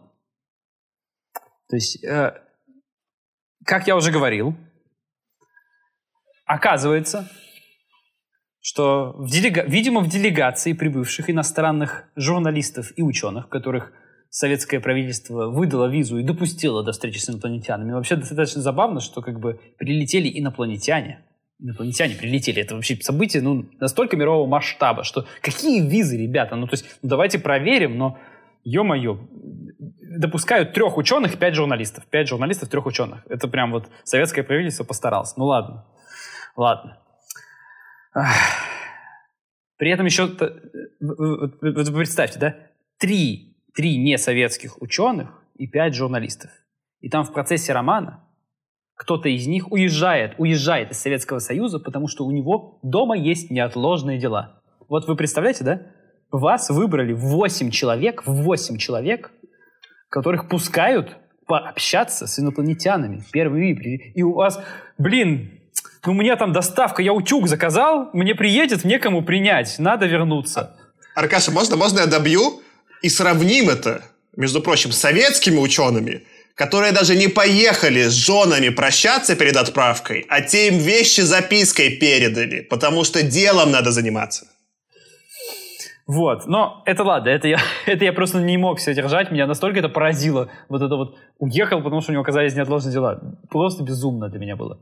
А, ну, история про шпиона в чем? Как бы, один из них оказывается шпионом, и эта история ну, настолько не нужна во всем романе, что просто вот я не знаю, зачем Мартинов это вставил. Вероятно, как бы это был такой штамп, который ты обязан вставить. Ну, рассказать, что мы хорошие, все остальные плохие. Может быть, Мартынов даже настолько, ну, поэтому настолько это картонно сделал. То есть, если у Адамова, ну, вся история, грубо говоря, вот это, вокруг этого крутилась, да, и там, ну, с горем пополам была какая-то там схема, заговор, то здесь они просто подменяют одного астронома, причем не какого-то астронома там подзаборного, да, как бы, а э, главу Стэнфордской обсерватории, насколько я помню, да? Оксфордской. Или Кембриджской. А, ну, ну неважно. Там, да. Который оказывается просто, что один из один из ученых просто в лицо знает, как бы, и он узнал, что это не он. И как бы он еще трясется, почему-то никому не говорит, как бы. И говорит это потом только Козловскому. Козловский это вскрывает. И это настолько странно выглядит. Ох, а потом шпионом-то оказывается не только он. Им оказывается еще и подмененный в поезде. Подмененный в поезде китаец. А, ну, китайский журналист, которого взяли и подменили на кого-то. И он все время как журналист, которого никто не подозревает, потому что он коммунист, вдруг оказывается врагом. И они это вскрывают еще в последний момент. Уже бегут его останавливать, а он уже пошел двигатель ломать. И они его все равно героически останавливают. Я не знаю, это настолько смотрелось, конечно, клюк... Ну, а, не знаю, как, как, как клюква наоборот, я даже не знаю. Настолько вот прям картонно и глуповато, даже вот хуже Адамова. Прям вот ей-богу. Я еще, знаешь, про что Аркаша задумался? Ну, они этих мало виз выдали, ну, снизу как выдали каких-то 8 виз, да, и из этих 8 чуваков два оказались шпионами. Три, три там какие же... еще, какие... Там... Какие еще клоуны проверяли? Ну, типа, если вы реально проверяете, что вы, что вы, ну, типа, а что вы... Что вы делали, когда визы выдавали? Да, вот. да, да, да. То есть откуда в Советском Союзе на поезде едет и подменяет этого китайца как бы какой-то другие шпионы? Откуда они в стране-то вообще? Как они катаются-то без без сопровождения. У нас тут события мирового масштаба, у нас тут капиталисты, монополисты готовят заговор, а у вас тут, блин, шпионы катаются, людей, блин. Причем, как, как они подменяют китайца, да? С ним американец едет в купе и говорит, пойдем чайку попьем в ресторан. Чукает его по голове между в тамбуре, и все, и подменяет на другого. И они его выкидывают из, из вагона, а он, оказывается, выжил. Китайец не так прост. И еще в омской больничке полежал. Что тоже, кстати, довольно да, интересный и... референс про в омскую больничку. А раз уж мы Дарк, да, давайте я прочитаю. У меня цитата просто есть про омскую больницу. Для меня это было самое мрачное место. Я не буду жать к чему, но просто вопрос. Это из, из книги Мартынова или из современной э, России? Цитата. Состояние неизвестного было настолько тяжелым, что не могло быть и речи о перевозке его в Омскую хирургическую клинику, и он оставался в районной больнице. Значит, без перемен? Спросил главный врач. Конец цитаты. Ну да, это... Вот, но Привет из прошлого. Бо... Гораздо более мрачная история – это то, как там они утверждают. Во-первых, там говорится, что советская разведка э, доложила о том, что готовится диверсия. Причем говорится так, вот таким тоном, как будто... Я так и не понял, доложила что-то советская разведка Козловскому? Или он или не нужна никакая советская разведка, чтобы знать, что будет диверсия. Ну, Козловский знает, что будет диверсия. Не может не быть диверсии. И там есть такая фраза, я, к сожалению, не выписал цитату, но меня она прям вот покоробила, потому что, э, короче, суть цитаты в том, что говорится, что если шпионы еще не, не обнаружили, вот если мы не, не знаем, кто шпион, если мы всех проверили и шпиона не нашли, то значит мы плохо искали. А я сейчас, и... наверное, могу, сейчас могу, Аркаша, наверное, ее найти даже. Просто сама суть, что как бы, если, если вы всех проверяете и все хорошие, это не значит, что все хорошие. Это просто... Я нашел Аркаша. Кто-то просто давай, недостаточно давай. хороший, давай. А, она просто меня тоже очень вот в этом смысле негативно впечатлила. Я хотел, я хотел, видишь, хотел про коммунизм говорить, но прочитаю. Цитата такая. «Могло создаться впечатление, что никакого тайного врага нет, что сведения, добытые советской разведкой, ложны. Но полковник Артемьев даже не допускал такой мысли. Враг был. Его надо найти. Конец цитаты. Да, и, и это, ну, у нас как бы 57-й год, после 37-го, ну, 20 лет прошло. Не так уж, как бы, и много. И вот эта история, ну, враги-то по-любому есть, как бы. Знает только Выкорчевой, как бы, вот если вот прям вот перефразировать.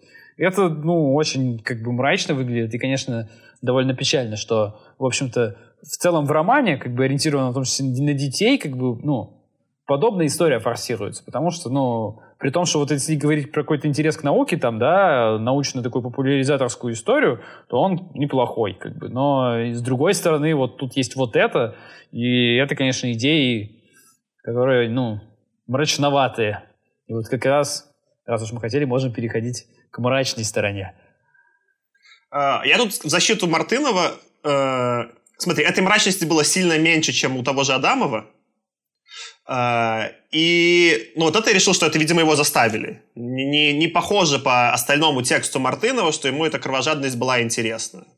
К- кажется, что, ну вот, ну, это сказали «вставь». И это действительно максимально вот инородное. То есть, если коммунизм, он в него реально верит, прикалывается детям продает, и мы сейчас про это поговорим, да, то здесь это кажется вот просто, ну, вставленное КГБшниками фигня. Ну, Но не знаю. Про, ну, про кровожадность, я не знаю, это тоже, наверное, относится к коммунизму. Там э, какие штуки мне тоже довольно странно сейчас смотрелись. Во-первых, что он такой... Ну, мы выпилили все вредные виды животных, так, например, типа, и это, блин, ну ты прикинь, что ты сейчас говоришь такой, ой, ну эти тигры, они кусаются, поэтому мы всех их расстреляли. Вот. Э, и... Можно даже, я вот просто, я запомнил эту фразу, я тоже ее сейчас буду еще приводить несколько раз. Они говорят не только, они, они, уби, они уничтожили все вредные и бесполезные виды животных. То есть, mm. во-первых, конечно, типа, про то, как это на экосистему влияет, как бы это, но сама идеология, да, что они уничтожают все вредное и бесполезное. Как бы, ну... И у меня много вопросов, которые я на самом деле, давайте, что мы про мрачняк разгонять будем, да, могу в связи с вот этой цитатой задать. Вот они говорят, что мы они добились того, что у всех крестьян одна группа крови нулевая. Как они этого добились? Ну, они взяли всех тех, у кого вредная или бесполезная группа крови, и уничтожили. Как они строили а коммунизм? А может... Они взяли всех вредных бесполезных крестьян и уничтожили. А, а можно, Аркаш, я прочитаю цитату? У меня есть вот несколько цитат, которые я выписал. Я скорее не хотел их читать, потому что я не хочу про мрачняк разгонять. Но раз вы начали, мне кажется, они вот передают то, что ты, Аркаша, описываешь. Я не буду же никакую давать им трактовку, просто я вам прочитаю, давайте вы их обсудите. Цитата первая. Секретаря обкома очень полюбили все за его заботу, любовь к людям и добрый, отзывчивый характер, и радовались, когда видели его в лагере. Стата вторая. «Ему страшно пустить котел в работу», — сказал Широков. «И не потому, что он боится взрыва, а только потому, что это убьет человека». «Скажите ему, что там не человек, а бешеное животное», — ответил Козловский. Третья цитата. «Диверсия таким образом не повлекла за собой ни одной человеческой жертвы». Четвертая цитата. Жизнь человека дороже любой машины. Я рад, что на Калиста такой же взгляд на это, как у нас. Но бывают случаи, когда машина дороже человека. К тому же там не совсем человек. Он нервно рассмеялся. Там не человек, повторил он, а ядовитое присмыкающееся. Пятая цитата. Простой деревянный гроб был заранее приготовлен. Заройте его подальше от корабля, сказал Козловский. Может быть, на кладбище, нерешительно сказал Куприянов. Может быть, поставить еще и памятник, жестким тоном сказал секретарь обкома. Собаке – собачья смерть. Конец цитаты. Ну вот я согласен, это еще одна история, которую я хотел провести как жесткую. В защиту Мартынова, в защиту Мартынова я могу сказать, что когда он описывает всю эту историю, ну, чтобы слушатели как бы понимали, э, наш, в общем-то, проникнувший диверсант, он закрывается в двигательном отсеке корабля. Причем он оказывается там изнутри заблокированным, его открыть нельзя, он заблокировал все изнутри. И единственный способ остановить его от уничтожения двигателя – то есть его главной цели, это, собственно, запустить двигатель в каком-то там режиме. Это просто поднимает температуру в отсеке до э, температуры там 700 градусов, которую человек просто не перенесет, и это убьет его. При этом, ну, как бы здесь вот, несмотря на то, что э, вот это вот кровожадные вот эти цитаты принадлежат секретарю обкома Козловскому, Колестянин, Колестянин говорит, что нет, я не могу. То есть Колестянин, когда ему говорят «включай», он говорит, не, я не могу включить. То есть меня жизнь человека важнее. И Козловский вот его, ну, там не отталкивает, но он жмет кнопку за него. То есть при этом, ну, сам Мартынов я уж не знаю, действительно, может быть, вот вся эта история про диверсанта, про вот его такое отношение к нему, это штамп, который вот необходимо было соблюсти, чтобы просто вообще в печать прийти, да. Э, вероятно, как бы вот Мартынов всей этой истории, потому что колестянин, который, ну, лучше нас, как бы, отказывается это делать, возможно, Мартынов не, не явно какую-то критику всей этой истории вкладывает. Вот у меня вот такая это была мысль. Э, я надеюсь на лучшее и надеюсь, что это так. Ну, и тут еще важно для контекста добавить штрих, что Мартынов как бы и в 39-м жил, и как бы был фронтовиком. То есть, скорее всего, уровень э, ну, какой-то жесткости, который был в его жизни, он просто несоизмеримо выше, чем э, в нашей. То есть, вполне возможно, что Мартынов убивал людей. Ну, то есть, это ну, как бы тоже Э, я про это потом, Кирилл, запустим в теме про коммунизм, потому что, мне кажется, это важно с точки зрения вообще эмпатии проговорить. Но у тебя интересный наброс, что вот это, ну, собаки собачья смерть, это может быть вполне цитатой, вот, ну, там, не знаю, про войну с фашистами, да, но просто общество с таким уровнем насилия, да, и где вот человек с таким уровнем насилия становится главой, э, ком, ком, как это, всего проекта по отправке людей на Калиста, ну, в, на, в наши дни что-то кровожадненько. Ну, наверное, там, если у тебя лидеры Ленин и Сталин, то это тебе кажется нормальным. Но что-то сейчас какие-то менее кровожадные лидеры мне хочется. Мне не хочется, чтобы условно Лукашенко отправлял делегацию на, другим планетам. Я не хочу, чтобы по, по делегации белорусских ОМОНовцев судили о том, как, какие все люди. Ну вот, но, но, но при этом, как бы тоже, вот я в защиту Мартынова сказал пару слов, но при этом возвращаясь к истории про уничтожение всего вредного и бесполезного, да, то есть не просто бесполезное тоже уничтожается. То есть именно уничтожение. Оно, конечно, тоже звучит как бы мрачновато, когда ты, ну, натягиваешь это на историю про строительство коммунизма и превращение общества, которое, ну, не жило по коммунистическим стандартам, в общество, которое по ним живет.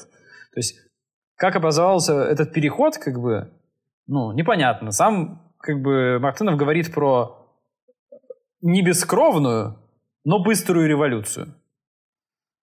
Как бы прочитать можно по-разному, на этом внимание не акцентируют, но вот так.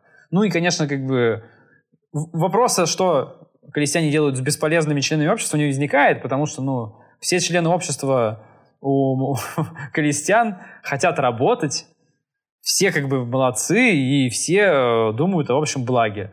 Ну, конечно, очень оптимистично звучит, очень по-коммунистически, но к сожалению, почему-то в реальной жизни так не работает. У меня тут скорее вопрос даже. Ну, представь, что ты оказываешься в таком обществе. Нравится ли тебе в нем жить? Ну, вот, вот чи- чисто для вас. О, а, а Кирилл, у тебя есть еще про мрачняк? Или мы давайте мрачняк... Давайте перевернем эту страну. Блин, Давай перевернем, да, да. Ну, то, что Лапенко добавил эту шуточку к себе в эпизод, я был, конечно, Лапенко, у него яйца есть. А, Короче, э, давайте просто про теперь по коммунизму серьезно поговорим. Ну, в смысле, отбросим прям совсем мрачняк, да? А, просто давайте немножко муд сменить настроение. Я, я сначала историю расскажу. Я вот в целом, э, это то, ради чего я готовился, это, мне кажется, сейчас э, я очень... Э, э, где мое мышление перевернулось. Я скорее родился... Я, получается, я родился в Советском Союзе в 88 году я даже застал. А рос я вот в этой ужасной лукашенковской Беларуси, которая, по сути, э, ну, такая реваншистская, это заново построенный коммунизм, только еще хуже, с какими-то элементами капитализма в России так-то не сильно лучше. По сути, коммунизм, вот, ну, продолжается это загибание коммунизма, и все этот негатив продолжается. Я, скорее, всегда видел от коммунизма вот этот шлейф самого ужасного, да. Бедность, убийство, отставание от всего мира. Вот, ну, как бы у меня в целом в этом э, коммунизму было максимально негативное отношение. Э, Соответственно, ну, я подрос, приехал жить в Москву, где уже не было сильно лучше, чем в Беларуси, э, поучился с вами на физтехе, получил хорошее образование, получил хорошую работу в IT, даже каких-то денег заработал. И дальше что произошло смешное? Что я эти заработанные деньги потратил на то, чтобы купить билет и полететь на Burning Man в Америку, в капиталистичную страну. И приехал на Burning Man, э, и оказалось, и я это понял только читая Мартынова, да, что я попал, ну, я прилетел в самую капиталистическую страну мира, чтобы побыть на ивенте, где построили успешно коммунизм. Потому что Burning Man — это чисто коммунизм, причем куда более продвинутый, чем в романе Мартынова. Там действительно нет денег, там действительно человек человеку друг, а не человек человеку волк. Все то, про что разгоняет Мартынов как позитивное, в мире Бернинмена присутствует. И, ну, и мне это довольно сильно вскрыло мозги, и в целом я подумал, что, ну, типа, э, вот поэтому часть идей, которые мне сейчас про коммунизм толкал Мартынов, мне показались, на самом деле, разумными и нормальными. Во-первых, типа, оцените иронию, что человек из посткоммунистического общества заработал в капитализме денег, чтобы поехать в коммунизм, построенный в самом капитализме. Это настолько, ну, это, это нелепо. Это, не знаю, меня, меня это дико веселит, что, что это вообще, типа, за бред. Но как сам факт, э, э, не все, ну, то есть, э, часть разгонов Мартынова мне показались не такими уже и безумными. Почему бы не попытаться построить какое-то общество, да, где будет, ну, прикольно и классно? Я такое общество видел, для меня это было, например, общество Бернинмена. Что, например, на меня там особенно резонировало, я просто пару штрихов хочу, да, там, которые мне казались, что вот у них точно Бернинмен. Э, во-первых, они эти, когда построили платочный городок вокруг э, корабля, у них какие-то были такие шикарные палатки, что они принесли в них кровати, рабочие столы, и вообще там было очень шикарно. И это очень, ну, типа, и огоньки висели, это все, конечно, ну, типа, это вот просто, ну, или огонек, русская версия Бернинмена, это вот сто процентов это, да. Все милые, и они даже, типа, э, приветствие это крестьян какое было коммунистов? Они все обнимались. А, ну, типа, одна из таких штук, приветствие на Бернинмене и на огоньке, все обнимаются. И это, ну, типа, это реально очень прикольно и очень нормально. Все друг другу помогали. Э, ну, типа, не было, ну, типа, денег действительно не фигурировало, все было действительно бесплатно. И даже было смешно, когда там они рассказывают, что не пошли на эту игру, э, ну, где самый был финал. И они говорят, ну, а все же не влезут. И они говорят, ну, так кто успеет? И действительно, на Burning Man я впервые полюбил очереди. Там из-за того, что билетов нет, и все для всех одинаковое, там довольно много очередей, потому что у нас просто все разное, и где-то, ну, в самых классных местах образуются очереди, вполне как в Советском Союзе. Э, в общем, мне кажется, Burning Man куда более удачной моделью коммунизма, э, чем э, совок. Но давайте просто в целом обсудим, э, а как бы вы, не знаю, как бы вы строили коммунизм? Или что вам, типа, кажется, вот, ну, как, что нужно было бы поменять? Я пока не знаю, как этот вопрос формулировать, но, в общем, помогите мне. Слушай, я, наверное, начал бы с того, что в том виде, который описывает э, в Калиста, мне, знаешь, э, что-то мне нравится, что он супер стерильно описан. То есть, что все такие супер правильные, такие для меня в этом как будто нет жизни. Потому что на том же Берне, скорее всего, там куча каких-нибудь сумасшедших чуваков, которые творят какую-нибудь дичь, да, там постоянно, да, происходит. А Калистя... Ой, можно, можно я добавлю? Я, я забыл еще один моментик, ты раз просто начал. Там в какой-то момент жена одного из навигаторов, ну, гол, ну, в прозрачном костюме, и эти смущаются советские чуваки, а реально же на Бернин Мэне на гоньке много голых людей, ну, типа, и это тоже часть нормы. И я такой, да-да-да-да, ну, ну, а что эти пришли какие-то, вообще, блядь, не коммуни... Ну, реально, Широков и Синяев себя не как коммунисты повели в этот момент. Не как бернеры вообще. Осуждать за наготу. Ну, что это такое? Соберитесь и за ним... Это не мешает ничему. Ну, да, но просто что... Я подумал, что я бы, наверное, не смог жить. То есть я бы лучше, не знаю, как дрожжи там выращивал у, у Азимова, чем вот жил в таком обществе, потому что там... Ну, они вообще, то есть они все, во-первых, как, не знаю, в Half-Life там есть э, два типажа ученых, так и тут тоже они, блин, все одинаковые, все в один и тот же момент все понимают. То есть это вот просто фишка такая. И тут они оба поняли. Это вот просто такое референсом приходит. Вот. А, ну и колестяне такие. Нас тут типа миллиард человек, мы всех хотим увидеть, и там нет никаких причин, как, ну, преград, чтобы прийти и поздороваться, зайти в дом, и никто этого не делает там, да, например, потому что они все супер воспитанные там. И куча всего а, так. Я бы это вот как развил. Я сейчас буду немножко к принципам Бернинмена возвращаться. Почему? Я, я теперь понял, почему они там для этого классного коммунизма есть, да, там, ну, коммунизма бернерского. Я вот когда писал подкаст «Мемус решает», там же был у меня один гость-психотерапевт, который говорил, что Бернинмен — это анархокоммунизм. Я тогда не понял, что он не совсем, ну, типа, я а концептуально это понял, но не так глубоко, как сейчас до меня дошло, что так и есть. Например, один из принципов — это radical э, self-expression, радикальное самовыражение. И э, это в целом разница какого-то западного мира и, мне кажется, коммунистического, да, какая-то мультикультурность против монокультурности. Вот в этом мире Калиста, что меня действительно триггерило, он очень однообразный. Там все одинаковые. Все одинаково одеваются, ездят на одинаковых машинах. Там нет настоящего самовыражения там нет, и даже когда там, не знаю, вот там они описывают художников, которые делают скульптуры, они одинаковыми способами делают одинаковые черные скульптуры, вставить в одинаковые детские сады. Мне вот с этого очень сильно триггерило, в то время как на Берне все, ну, то есть там настолько, ну, вот, разнообразие, там как бы подчеркивается, что это разнообразие порождает некоторый дискомфорт поначалу, в том числе для меня, ну вот когда я там был, да, поначалу к этому сложно очень адаптироваться, ты не понимаешь, как с каждым человеком коммуницировать, что происходит. В этом может быть эмоциональный дискомфорт, но именно в этом и рост, и именно в этом для меня был честный, вот как бы, ну, честный коммунизм. Это ты вот в этом смысле, Кирилл, прикольно подметил. Я прям вот это себе... Я много мест выписывал, там, ты прав, они одновременно понимали, у них одинаковые дома, все хотят жить на побережье плюс-минус. Ну, то есть, э, всех детей нужно отправить в детский сад. Там очень много вот этого, что все должно быть одинаковое. То Но есть, они, на самом деле, там... про они же про это говорят. Когда, когда Широков с Синяевым, они хотят пообщаться с кем-нибудь, кто живет вот не, не в этом городе приморском, они общаются с чуваком, который почему-то хочет жить отшельнической жизнью. Это какой-то там брат, сват, э, кого- кого-то из персонажей, я, честно говоря, не помню. Он такой скульптор, живущий в 700 километрах от ближайшего города, у которого тоже все есть при этом, которому при этом построили там дом, провели туда, ну, все, как бы, ну, ты можешь жить как хочешь, но э, меня скорее... Ну, смотри, Mm-hmm. Смотри, Аркаша, ну на тебя косо смотрит. Там отлично, там был очень показательный момент, когда вот этот вернувшийся экипаж просит себе старые лодки старого типа Алити, потому что им новые не нравятся.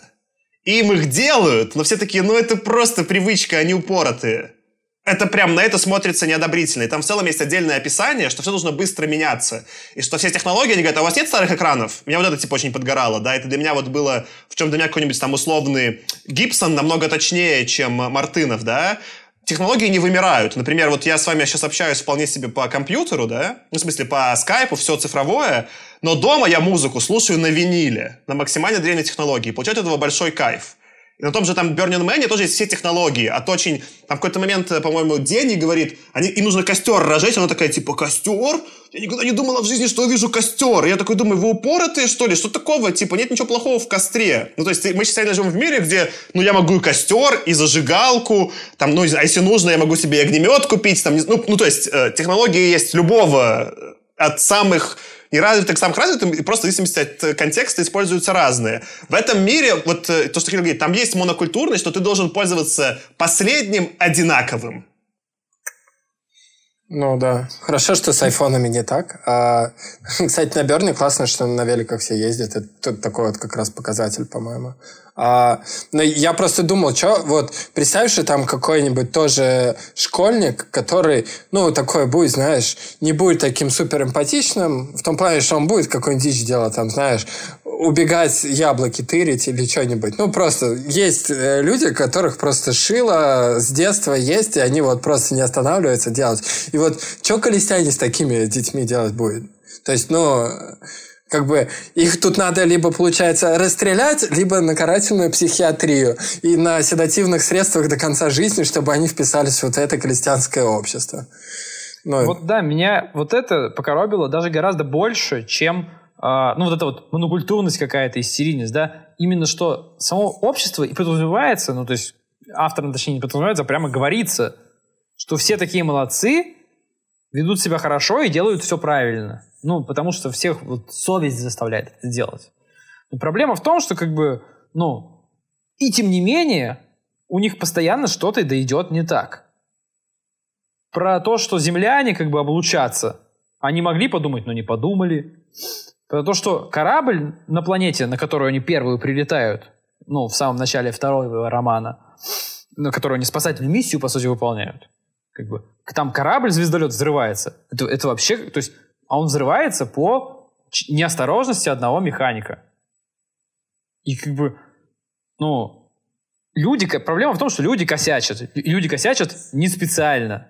То есть вот там Широков и Синяев их много спрашивают, а что, если кто-то себя будет вести неправильно? Что, если кто-то будет нарушать ПДД? Что... И на него так смотрят, там, ну, как как? Как вообще могут нарушить ПДД? То есть, и э, Мартынов рисует такое общество, где все ведут себя правильно, ну, просто потому что все знают, как правильно, и хотят вести себя правильно. Но реальность, к сожалению, такая, что очень часто люди хотят вести себя правильно, а получается не так. И с этим все равно тоже что-то надо делать. То есть вопрос, как бы, почему как бы люди э, не нарушают правила сознательно, как бы окей, Бартынов даже, допустим, отвечает, все хотят быть коммунистами, и они построили такое общество. Но все равно есть люди, которые не специально будут нарушать правила дорожного движения или правила летного движения, как у них там было. Ну, будет такое. И нужно с этим что-то делать. А Мартынов полностью игнорирует эти моменты. И вот это то же самое, просто ты Ким говоришь. Что, если кто-то что-то делает не так, не специально в этом обществе, или не может? Что, в конце концов, в обществе, не знаю, калистян происходит с инвалидами? С людьми, которые, ну, родились и не могут трудиться по какой-то причине. Он вообще про это не говорит. Он вообще про это молчит. И вспоминая историю про уничтожение бесполезных как бы, и вредных, я даже не знаю, что и думать. Вот, еще... Сори, что мрачнятину опять выгоняю, но и... Э, здесь как бы, ну, для меня загадка. То есть это вот как раз из, из истории, да, которую ты, Саша, спрашиваешь, а как построить коммунизм? Да, да непонятно. Ну, и тут э, интересно была показательная штука, это как это вымысел против реальности, что рассказывал, рассказывал, как классно все самоорганизовано у Калистян. Потом он перескакивает на главу про земли, и там оказывается, что все выстроилось благодаря тому, что был Козловский, который вот организовал работу. То есть, что Калистяне самоорганизовались, а вот э, на земле, без того, чтобы там, типа, вот... Э, секретарь обкома все организовал, ничего не заработает. Вот. И то есть он на земле понимает, что этого не может, ну, что будут нюансики, а, ну, как бы у Колестян все работает. Меня, кстати, не смущало, что Колесян все работало. Ну, типа, это нормально. Типа, наверное, в хорошем мире все должно работать. Опять же, Burning Man. То есть, вот то, что там э, это нормально, ну, например, они все реально ведут себя хорошо, есть вот эти вот, ну, типа, принципы, все большинство им следуют, а если кто-то не следует, им просто объясняют, что давайте следовать, и люди из хороших поведений реально начинают следовать. В этом смысле я, я больше верю в коммунизм, чем мои родители 100%. Я бы видел, ну, на какой-то узкой просоке построенной. Мне кажется, в чем тут вот как бы один из промахов именно коммунизма, да, и э, Мартынова, да, что дальше э, все-таки, да, вот еще, э, э, это я вернусь к радикальному самовыражению, да, что все-таки Burning Man — это набор индивидуальностей. И это люди, не являющиеся одинаковыми, и это важно. Почему это важно? Потому что э, люди, которые являются индивидуальностями, в том числе могут для себя ответить на вопрос, что хорошо для меня. Например, я вот э, люблю джаз слушать. А вот ты, Аркаша, например, какая твоя любимая музыка? Я аудиокнижки слушаю. А вот, например, Аркаша слушает аудиокнижки. Нет же никакого конфликта на самом деле, да? Дальше просто, если бы, например, были с тобой на Бернинмене, ты пошел бы, условно, там, типа, в библиотеку, где читают, не знаю, на спектакль, где читают книжку, да? Я, ну, это я немножко дожимаю, но неважно, да? А я пошел бы на джазовый концерт. И все остались бы счастливы. Но а, вот в этом мире как-то получается так, да, что есть какое-то вот это идеальное будущее, там все время описывается, что у всех были закрыты их потребности. И были закрыты хорошо. Но никто из э, вот этих вот участников, да, по факту свои потребности не осознает. То есть там, там есть все время какое-то противоречие, да, что мы сделаем всем хорошо, но вот там ни Широков, ни Синяев, да и сами колестяне не знают, что такое для них хорошо. И вот там все время не, не раскрыто, а что такое это хорошо. Оно просто хорошо, потому что коммунизм. я вот там все время, там несколько раз даже какие-то цитаты, ну не буду цитаты, я просто все выписывал. Там все время есть это странное противоречие, что мы всем обеспечим их потребности. А в чем потребности? Непонятно. Мы просто сделаем всем хорошо жить. Почему там новая элите лучше, чем старая? Непонятно. И никогда не понятно, типа, почему вот там, и даже э, э, мне в какой-то момент показалось, что типа Мартынов троллит, там видно, что эти Синяев и Широков охреневают, им все эти кнопки, они ничего не понимают, что происходит, они все время в шоке, да, у них все время стресс, но почему-то это должно быть хорошо, потому что это как-то всем хорошо. И это же просто более глобальная проблема, да, там не описывают, что вот люди сделают все, чтобы помочь другим людям. А что помочь-то? Почему? Ну вот хотя бы у Мартынова, ой, в смысле, пардон, у э, Широкого и Синяева у них хотя бы были запросы конкретно. Они там типа прилетели, им нужно было там вещи забрать, еще что-то, да? А у Колестян-то что? Вот ты сидишь, ну типа, у тебя есть время свободное. Что, ну как бы что-то, что нужно сделать, чтобы всем стало лучше? И вот это не в коммунизме не отвечено, да, никак. Ну, типа, либо Козловский решает, либо откуда-то из космоса решается. А, и дальше я к другой теме привязал, которая для меня была, мне сказать, с этим очень важная. И она в целом, я вот сколько не читал, там все время у меня было ощущение, что они там все дети. И коммунисты все дети. Там все время вот это... Там был сам какой-то плясный момент, когда Широков думает, блин, неужели сам Кремль подумал про, мою, про мое желание э, поехать, э, полететь в космос, уже все решил. И колестяне, эти коммунисты, каким-то образом угадывают мысли э, вот этих, ну, типа, землян, да? Это каким-то образом появилось общество, где никто свои желания сформулировать не может, психологически максимально незрелый, да? Но почему-то все остальные за него как будто могут его желание угадать. И для меня вот в этом противоречие как раз-таки именно обратными занимался в психотерапии. Мне от этого подгорало. И в том числе обратно, например, на Бернин Мэне. Почему там культура другая и нормальная? При этом есть культура консента. Переходят люди даже обнаженные, пускай, да? То есть меня начнет кто-нибудь трогать без моего спроса, это будет странным. Я могу сам сказать, типа, не трогайте меня, типа, я в одежде, я не готов с голыми людьми обниматься. И в итоге все счастливы, да? То есть, ну, э, смысл же внутреннего эмоционального роста заключается в том, что, а, я понимаю свои желания, б, я понимаю свои границы, и с, я их озвучиваю другим людям. Мы поэтому можем, например, с вами договориться, да, типа, и быть, ну, типа, вот в каком-то э, при этом коммунистическом обществе, которое классное. А здесь никто, чего они хотят, не понимают, за них кто-то э, в космосе решает и каким-то образом угадывает, хотя у них не было этих желаний. У меня вот в этом был такой огромный расхождение реальности и действительности. И я понял, что, ну, вот поэтому в Burning Man есть этот принцип еще типа радикального самообеспечения, да, там все время еще вот меня что-то подгорало, от них инфу скрывают. Там Козловский говорит, что кто-то умер, они говорят, что кто-то болеет. Они все время друг другу не договаривают, как будто из лучших побуждений. Но реально, по факту, поэтому все время ни у кого нет полной информации, никто не может принимать, ну, типа, решения. А на Man сразу говоришь, возьми с собой свою хавку, ну, типа, свою воду и не сдохни. Это твоя задача. После этого будет хорошее общество. На самом деле, если у меня не было воды, меня бы напоили и меня бы поддержали, да, типа, это было бы. Но это работает только потому, что, ну, я за себя отвечаю, я продумал, как быть, ну, типа, в контроле происходящего, как, как ну, я собрал контекст, я никому не делегировал контекст своей поездки на Бернинмен, да? И вот мне вот этого максимально, вот для меня было расхождение вот этого безумного коммунизма детей, где кто-то решит, почему, как нам хорошо, да, и коммунизма взрослых людей, где люди знают, что им хотят, и делают что-то, чтобы это получить. Не мешая остальным по возможности. Mm, да. Ну, слушай, да, и это, ну, хорошее объяснение, почему там довольно странно. Второй большой вопрос как раз про коммунизм, наверное.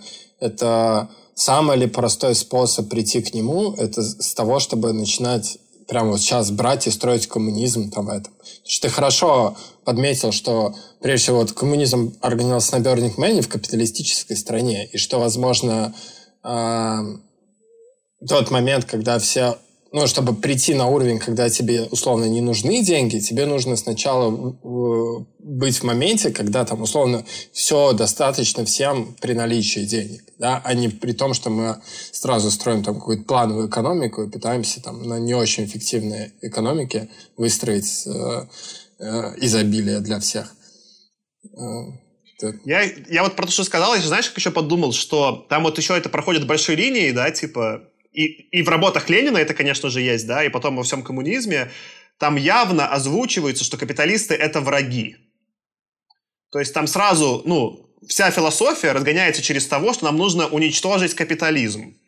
И там даже есть вот этот Мартынов, он как-то пытается, как может обходить, он говорит, что в целом, конечно, капиталисты были враги, но вот был Матисон, швед, да, он не был коммунистом, но не был врагом коммунизма почему-то, не, не очень понятно почему, да. И я в целом подумал, что это чем-то на религии похоже. И в целом есть много, вот, ну, типа, некоторые сравнивают, там, в том числе философы, да, то, что там разгонял Ленин, что это больше, ну, типа, коммунизм это больше религия в этом смысле, чем э, по факту очень много религиозных атрибутов, да. И есть же вот такие более, типа, молодые религии, типа, там, наверное, ислама, какое-нибудь мусульманство, да, которые более агрессивные, которые там, ну, например, ты не можешь, так понимаю, ты не можешь брак с не э, представителем своей веры, да, произвести. И вот в этом смысле коммунизм такой сразу становится агрессивным. Он говорит, я ни с чем другим не совместим. Это так, только либо так, либо так, да?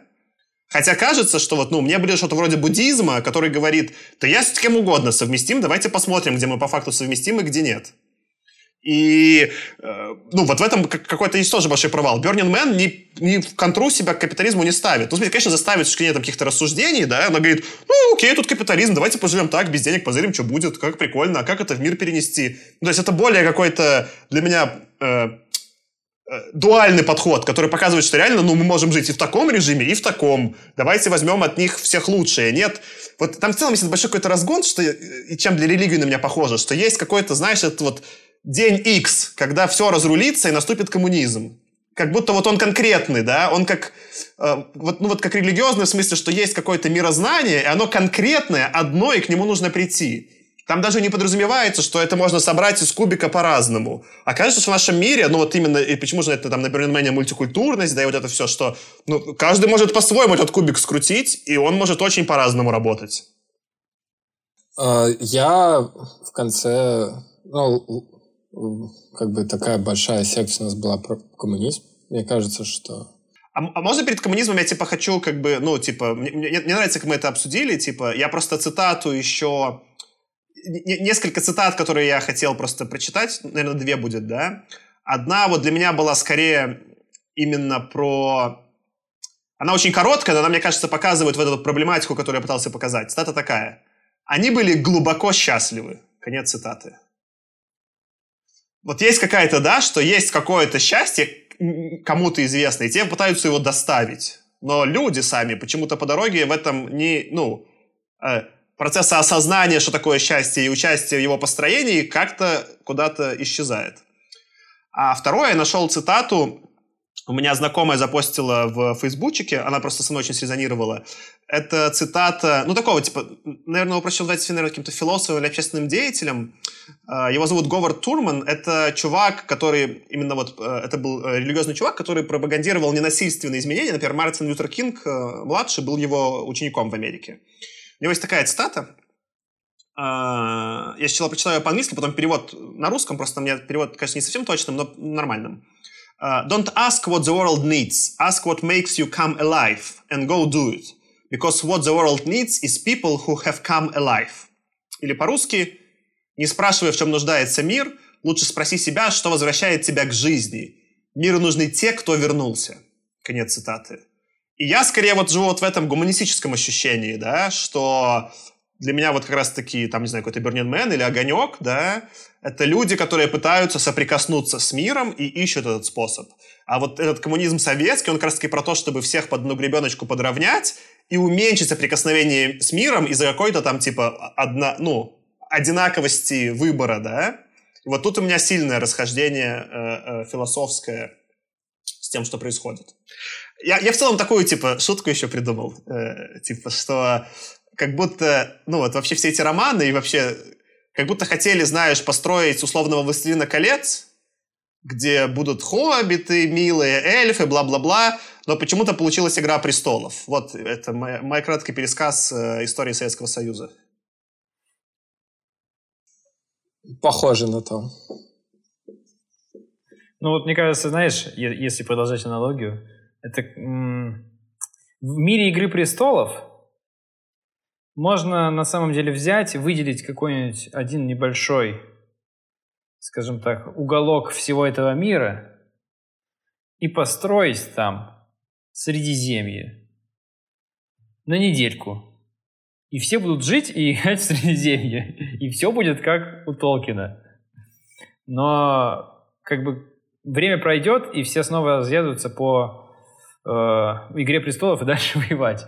А, ну, то есть мне в этом смысле как бы аналогия с Burning Man кажется, конечно, интересной, безусловно, но ты просто еще знаешь, когда рассказывал, как бы обозначил, что бесплатно, давай не бесплатно, все большой, довольно большой стартовый взнос все платят, ну просто потому что, ну, это же какие-то деньги все проходят, правильно? То есть ты по большому счету, ну, сначала живешь в капиталистическом мире, а потом, типа, датируешь себе, типа, недельку пожить при коммунизме. Uh, ну, просто я почему, Аркаша, uh, я когда бесплатно говорил, что на самом Burning Man денег нет. Да, и да, нет да, никакого да. бартера. И для меня в этом смысле я видел какие-то советские имплементации типа талонов, которые, по сути, все плохие способы распределения благ, да? А, а для меня просто эмоционально было очень сильно, это для меня было самое сильное переживание Burning Man, что мне все все давали просто так. Это мне просто, вот это мне сильнее всего вынесло мозги. И в этом смысле ты прав, что это временный опыт, и это, конечно, нечестное построение коммунизма. Но как э, образовательный проект, э, куда более я больше понял про то, что такое может быть хороший коммунизм за неделю Бернинмена, чем за все свое время жизни в постсоветской ужасной полукоммунистической Беларуси. Э, ну да, это сделано богатыми, ну как бы, в смысле, ну то есть там высокий порог входа, есть, есть такая ситуация. Ну да, в некотором смысле можно даже сравнить как бы вот такую, ну, понятно, что это разного степени проникновения в идеи, да, но можно сравнить некоторый такой Burning Man, поездку на Burning Man и прочтение книжки Мартынова про успешно построенный коммунизм. Это же тоже соприкосновение с некоторой такой идеей, которая, ну, э, не утверждается прямо сейчас, что она вот прямо сейчас ты возьмешь и сделаешь так, чтобы она работала, как бы, но потом потенциально когда-то может заработать. И давайте все будем про это думать. Ну вот в этом смысле, конечно, у Мартынова для советского читателя как бы в целом работало. Тогда можно еще два маленьких моментика все-таки сравнения с Бернинменом, снова к нему вернулся. Первое, что мне подгорало, там эти вот колестяне все время все забирают, там нет никакой собственности. И на Бернинмене собственность, конечно же, есть, не в смысле того, что есть какие-то там богатые и бедные, в смысле того, что ты описывал, там есть у всех велосипеды, но каждый украшает свой велосипед так, как ему нравится. И все велосипеды очень разные. Они все супер веселые. У меня был прикручен этот енот из Стражей Галактики, он светился, у меня был красивый хвост. Э, если бы мой велосипед забрали, что иногда происходит, я бы расстроился. И в этом смысле вот это общество Мартынова, это ужасное колестянское, да, оно делает при, приметы взаимозаменяемые только потому, что у всех одинаковая модель айфона с одинаковыми операционными приложениями, ты ничего не можешь кастомизировать. Кастомизация запрещена. Только в таком, ну, тогда, типа, действительно можно там любую Алитис забирать. Э, тогда уж лучше условно сделать, не знаю, типа Яндекс Такси с э, просто с, с роботами-машинами, да? Вот это куда лучше, типа, ко-владение, ну, чем, чем как э, в случае с, э, с Алити. Э, это было первое, что, что меня немножко триггерило. А второе, что-то еще я хотел набросить. Э, навер... Ну, я не помню. Ладно, пропустим. А, я еще думал, там у них был пример про, что они вот, э, такой же пример с технологиями, что они все театры перевезли на пленку и, по сути, сделали, ну, типа, фильмами. Что в целом прикольно, сейчас, например, там снимают HD-театры, можно посмотреть, но на Берне же прикол в том, что я хожу, и, и, ну, типа, наоборот, это все живое есть же э, прикол, разгол уникальности в том, что вот это я именно сегодня увидел, это было только, ну, типа, для меня, как для зрителя. В этом большая сила. И там еще вот они говорят, что тщеславия нет. На Бернинмене много тщеславия. И это прикольно, потому что тщеславие — это часть индивидуальности, да. Кто-то, например, ну, становится лидером кемпа, что потому что ему тщеславие. Кто-то хочет костюм красивый, это тоже какой-то вид тщеславия, да. И это, это все виды индивидуальности. И это все вот, ну, не причесывает под одну гребенку. А в целом именно философски я еще думал про то, что вот что-то в коммунизме очень все пропустили, тебе все нужно придумать какую-то нормальную систему, систему распределения ресурсов. Ну, то есть ты не можешь сказать, что всего всегда будет бесконечно. Потому что у людей, ну, запросы будут разные. Ну, например, с медициной, да, очевидно, что они никогда не будут бесконечны, потому что ты можешь на медицину потратить любое количество денег. Даже если это уже, ну, то есть, даже если у всех будет уже там бессмертие еще что-то, все равно можно тратить бесконечное количество денег, потому что можно сделать зубы еще белее всегда, или еще что-то, ну, то есть, или синие, ну, типа, всегда можно на косметическую медицину тратить сколько хочешь, да, ну, просто в, в пределе. Где в любом случае нужна какая-то схема распределения, ну, справедливая. Есть деньги, она не самая удачная, но она хотя бы работает, да, Талоны точно хуже система, да. Кто первый прибежал, ну, в куче моментов тоже бывает хуже система. А Советский Союз уже про это вообще не думал, как будто эту, эту проблему даже не нужно решать. Но это же она, очевидно, есть. У людей, ну, точно разные запросы, разные желания. Ну, то есть тебе надо все равно что-то про это думать. Э, даже у Мартынова как бы большой был вопрос, там вот финал вот этого спорта, который он не описал, что там он вроде большой стадион, но вроде как все хотят туда попасть, он такой, ну, кто первый стал, того и тапочки, да, типа, и это странная система, потому что э, деньги в этом плане лучше, потому что если всю жизнь там мечтал, я могу заплатить там, не знаю, 100 тысяч рублей и попасть, да, а тут... Там, там еще хуже, там кто первый стал, того и тапки, э, но по блату людей с Земли приведут на первое место. Да, вот это, конечно, история про того, что все равны, все работает, все соблюдают правила, но когда по блату, то можно. Типа, как бы, тут места на футбол можно. Тут, как бы, а можно ли позвонить оператору метеостанции? Нельзя, но вам можно. И, типа, вот там куча вот этих моментов, когда, типа, вообще нельзя, но вам, конечно, можно по блату. И это настолько, конечно, советчиное отдает, что, конечно же, да, е- ну, есть вещи, которые по правилам нельзя, но если кого нужно знаешь, то можно. И вот это, конечно, ну, душок такой как бы добавляло ко всему написанному. Я еще подумал в целом на уровне философском, что там есть большое противоречие вот этого коммунизма, ну, что Мартыновского, что настоящего. Он говорит, что это вот какая-то итоговая точка, и в этот момент начинает отрицать биологию людей. Что, ну, ну, типа, что можно придумать какую-то модель, но в итоге у меня все равно две руки, там две ноги и два глаза. Поэтому, если, например, мне пришить телек э, так, чтобы я все время был ко мне, когда я спиной к нему стою, это бестолково. Например, там очевидно, что есть про людей. Люди могут поддерживать не бесконечное количество активных социальных связей. Поэтому, например, на Burning Man я ко всем отношусь действительно хорошо и со всеми обнимаюсь, но у меня есть мой кэмп, где я знаю всех лично. Это не потому, что... Ну, то есть, мне нужны какие-то особенные иллюзии. Не в том смысле, что я делаю, думаю, что другие люди хуже. Но я человек, у меня есть вот эта, типа, трайбл штука. Она может быть в плохом виде, когда я говорю, мое племя в Советском Союзе хорошее, американцы плохие, пойдемте воевать, да? Это, ну, это ужасное проявление этого. Но есть и просто ну, вполне классное человеческое. Например, вот я вас знаю, да, ребята, мне с вами поэтому прикольно, у нас есть общий контекст, мы можем подкастик записывать. Нет же ничего плохого в том, что мы друг друга лучше знаем. Более вот, для меня это вот для моей, ну, биологии это круто. И там много таких моментов, вот с этими детьми в детские сады. Да-да-да, конечно, если вы от мамы оторвете ребенка, то все будет хорошо. У ребенка было все в этом детском городе, кроме его мамы. Ну, конечно, это удачное решение. Ну вот еще я хотел прокомментировать про то, что ты говорил, про то, что ну, как определить потребности людей, да, про то, что там советский коммунизм про это не задумывался. Ну, советский коммунизм про это задумывался для того, чтобы ответить на этот вопрос, была система госплана. То есть централизованного на уровне всего государства производилось планирование, сколько всего нужно советским гражданам. И считалось, что эта система может реально покрыть все потребности советского человека. Но считается, что секретарь обкома лучше знает, что ты хочешь, чем ты сам. Вот это как бы такое допущение.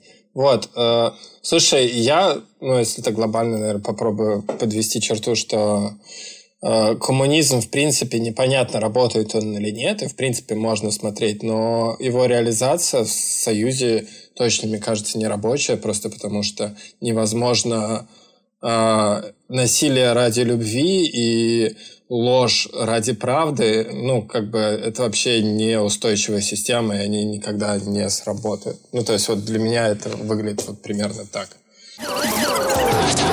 Худо не было. А, вот. И чтобы как позитивно а, в конце немного добавить, что какой там был момент, когда у меня реально было тепло от книжки, и мне понравился момент с тем, как они встречают Диегоня. И это интересный эффект, когда, знаешь, есть какой-то там, человек или персонаж, которого ты воспринимаешь как там, ну, просто как-то друган или так далее, а он оказывается каким-то легендарным чуваком, которого все там знают, и это, и это такой интересный момент. И там, когда и прилетали, что там статуи его стояли, и все его там знали. Это же Дигонь, вот. И это был прикольный такой ход, который для меня был очень теплым. Хотя это такая маленькая деталь. Вот.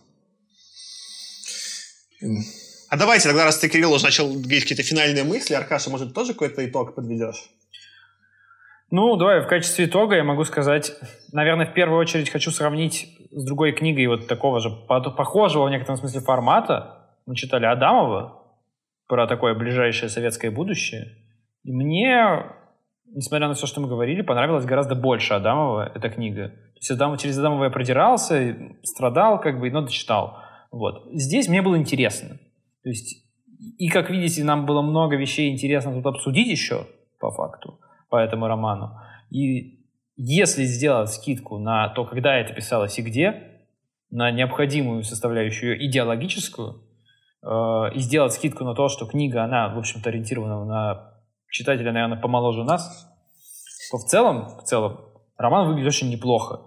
И, ну, кроме того, что он решает какие-то идеологические задачи, научно-популяризаторские, в целом интересно читать. Это такая, если даже отбросить вот, ну, идеологию, да, советскую, это такая очень оптимистичная фантастика, довольно типичная для 50-х, и в целом такая очень добренькая.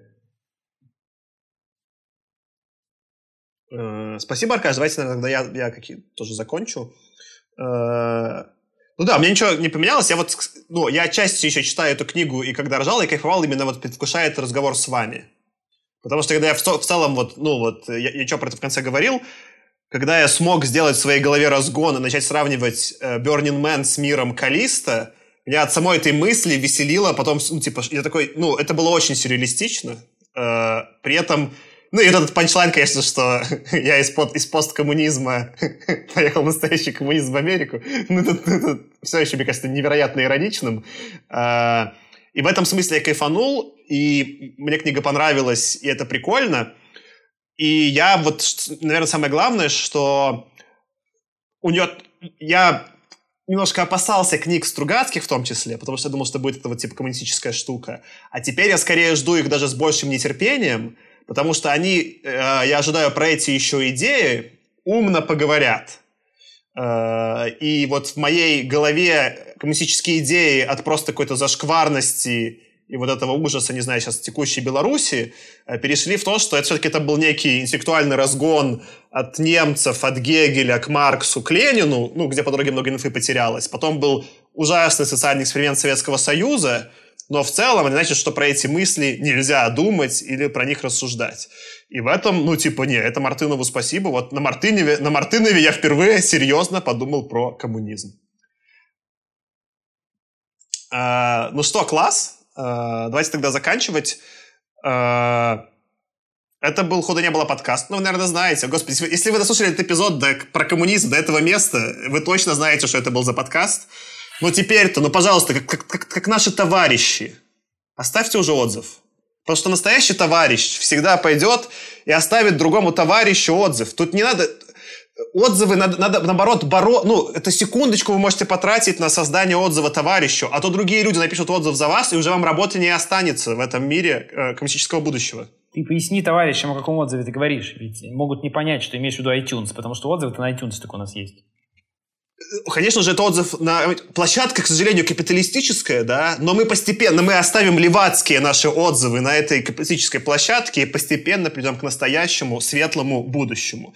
А еще у нас есть в Телеграме нашем, ну, Телеграм, ну, вполне себе коммунистический, я считаю. Э, там у нас есть чатик, вы нам можете написать, вопросики позадавать, э, обвинить нас в пропаганде коммунизма или, наоборот, в излишней капиталистичности. Э, тут уж как вам э, захочется. А можете похвалить, например, за что-нибудь, например, Аркашу за идеальные пересказы. С вами сегодня был я, Саша. Я Аркаша. И Кирилл. Всего доброго вам. До свидания, товарищи. Всем пока.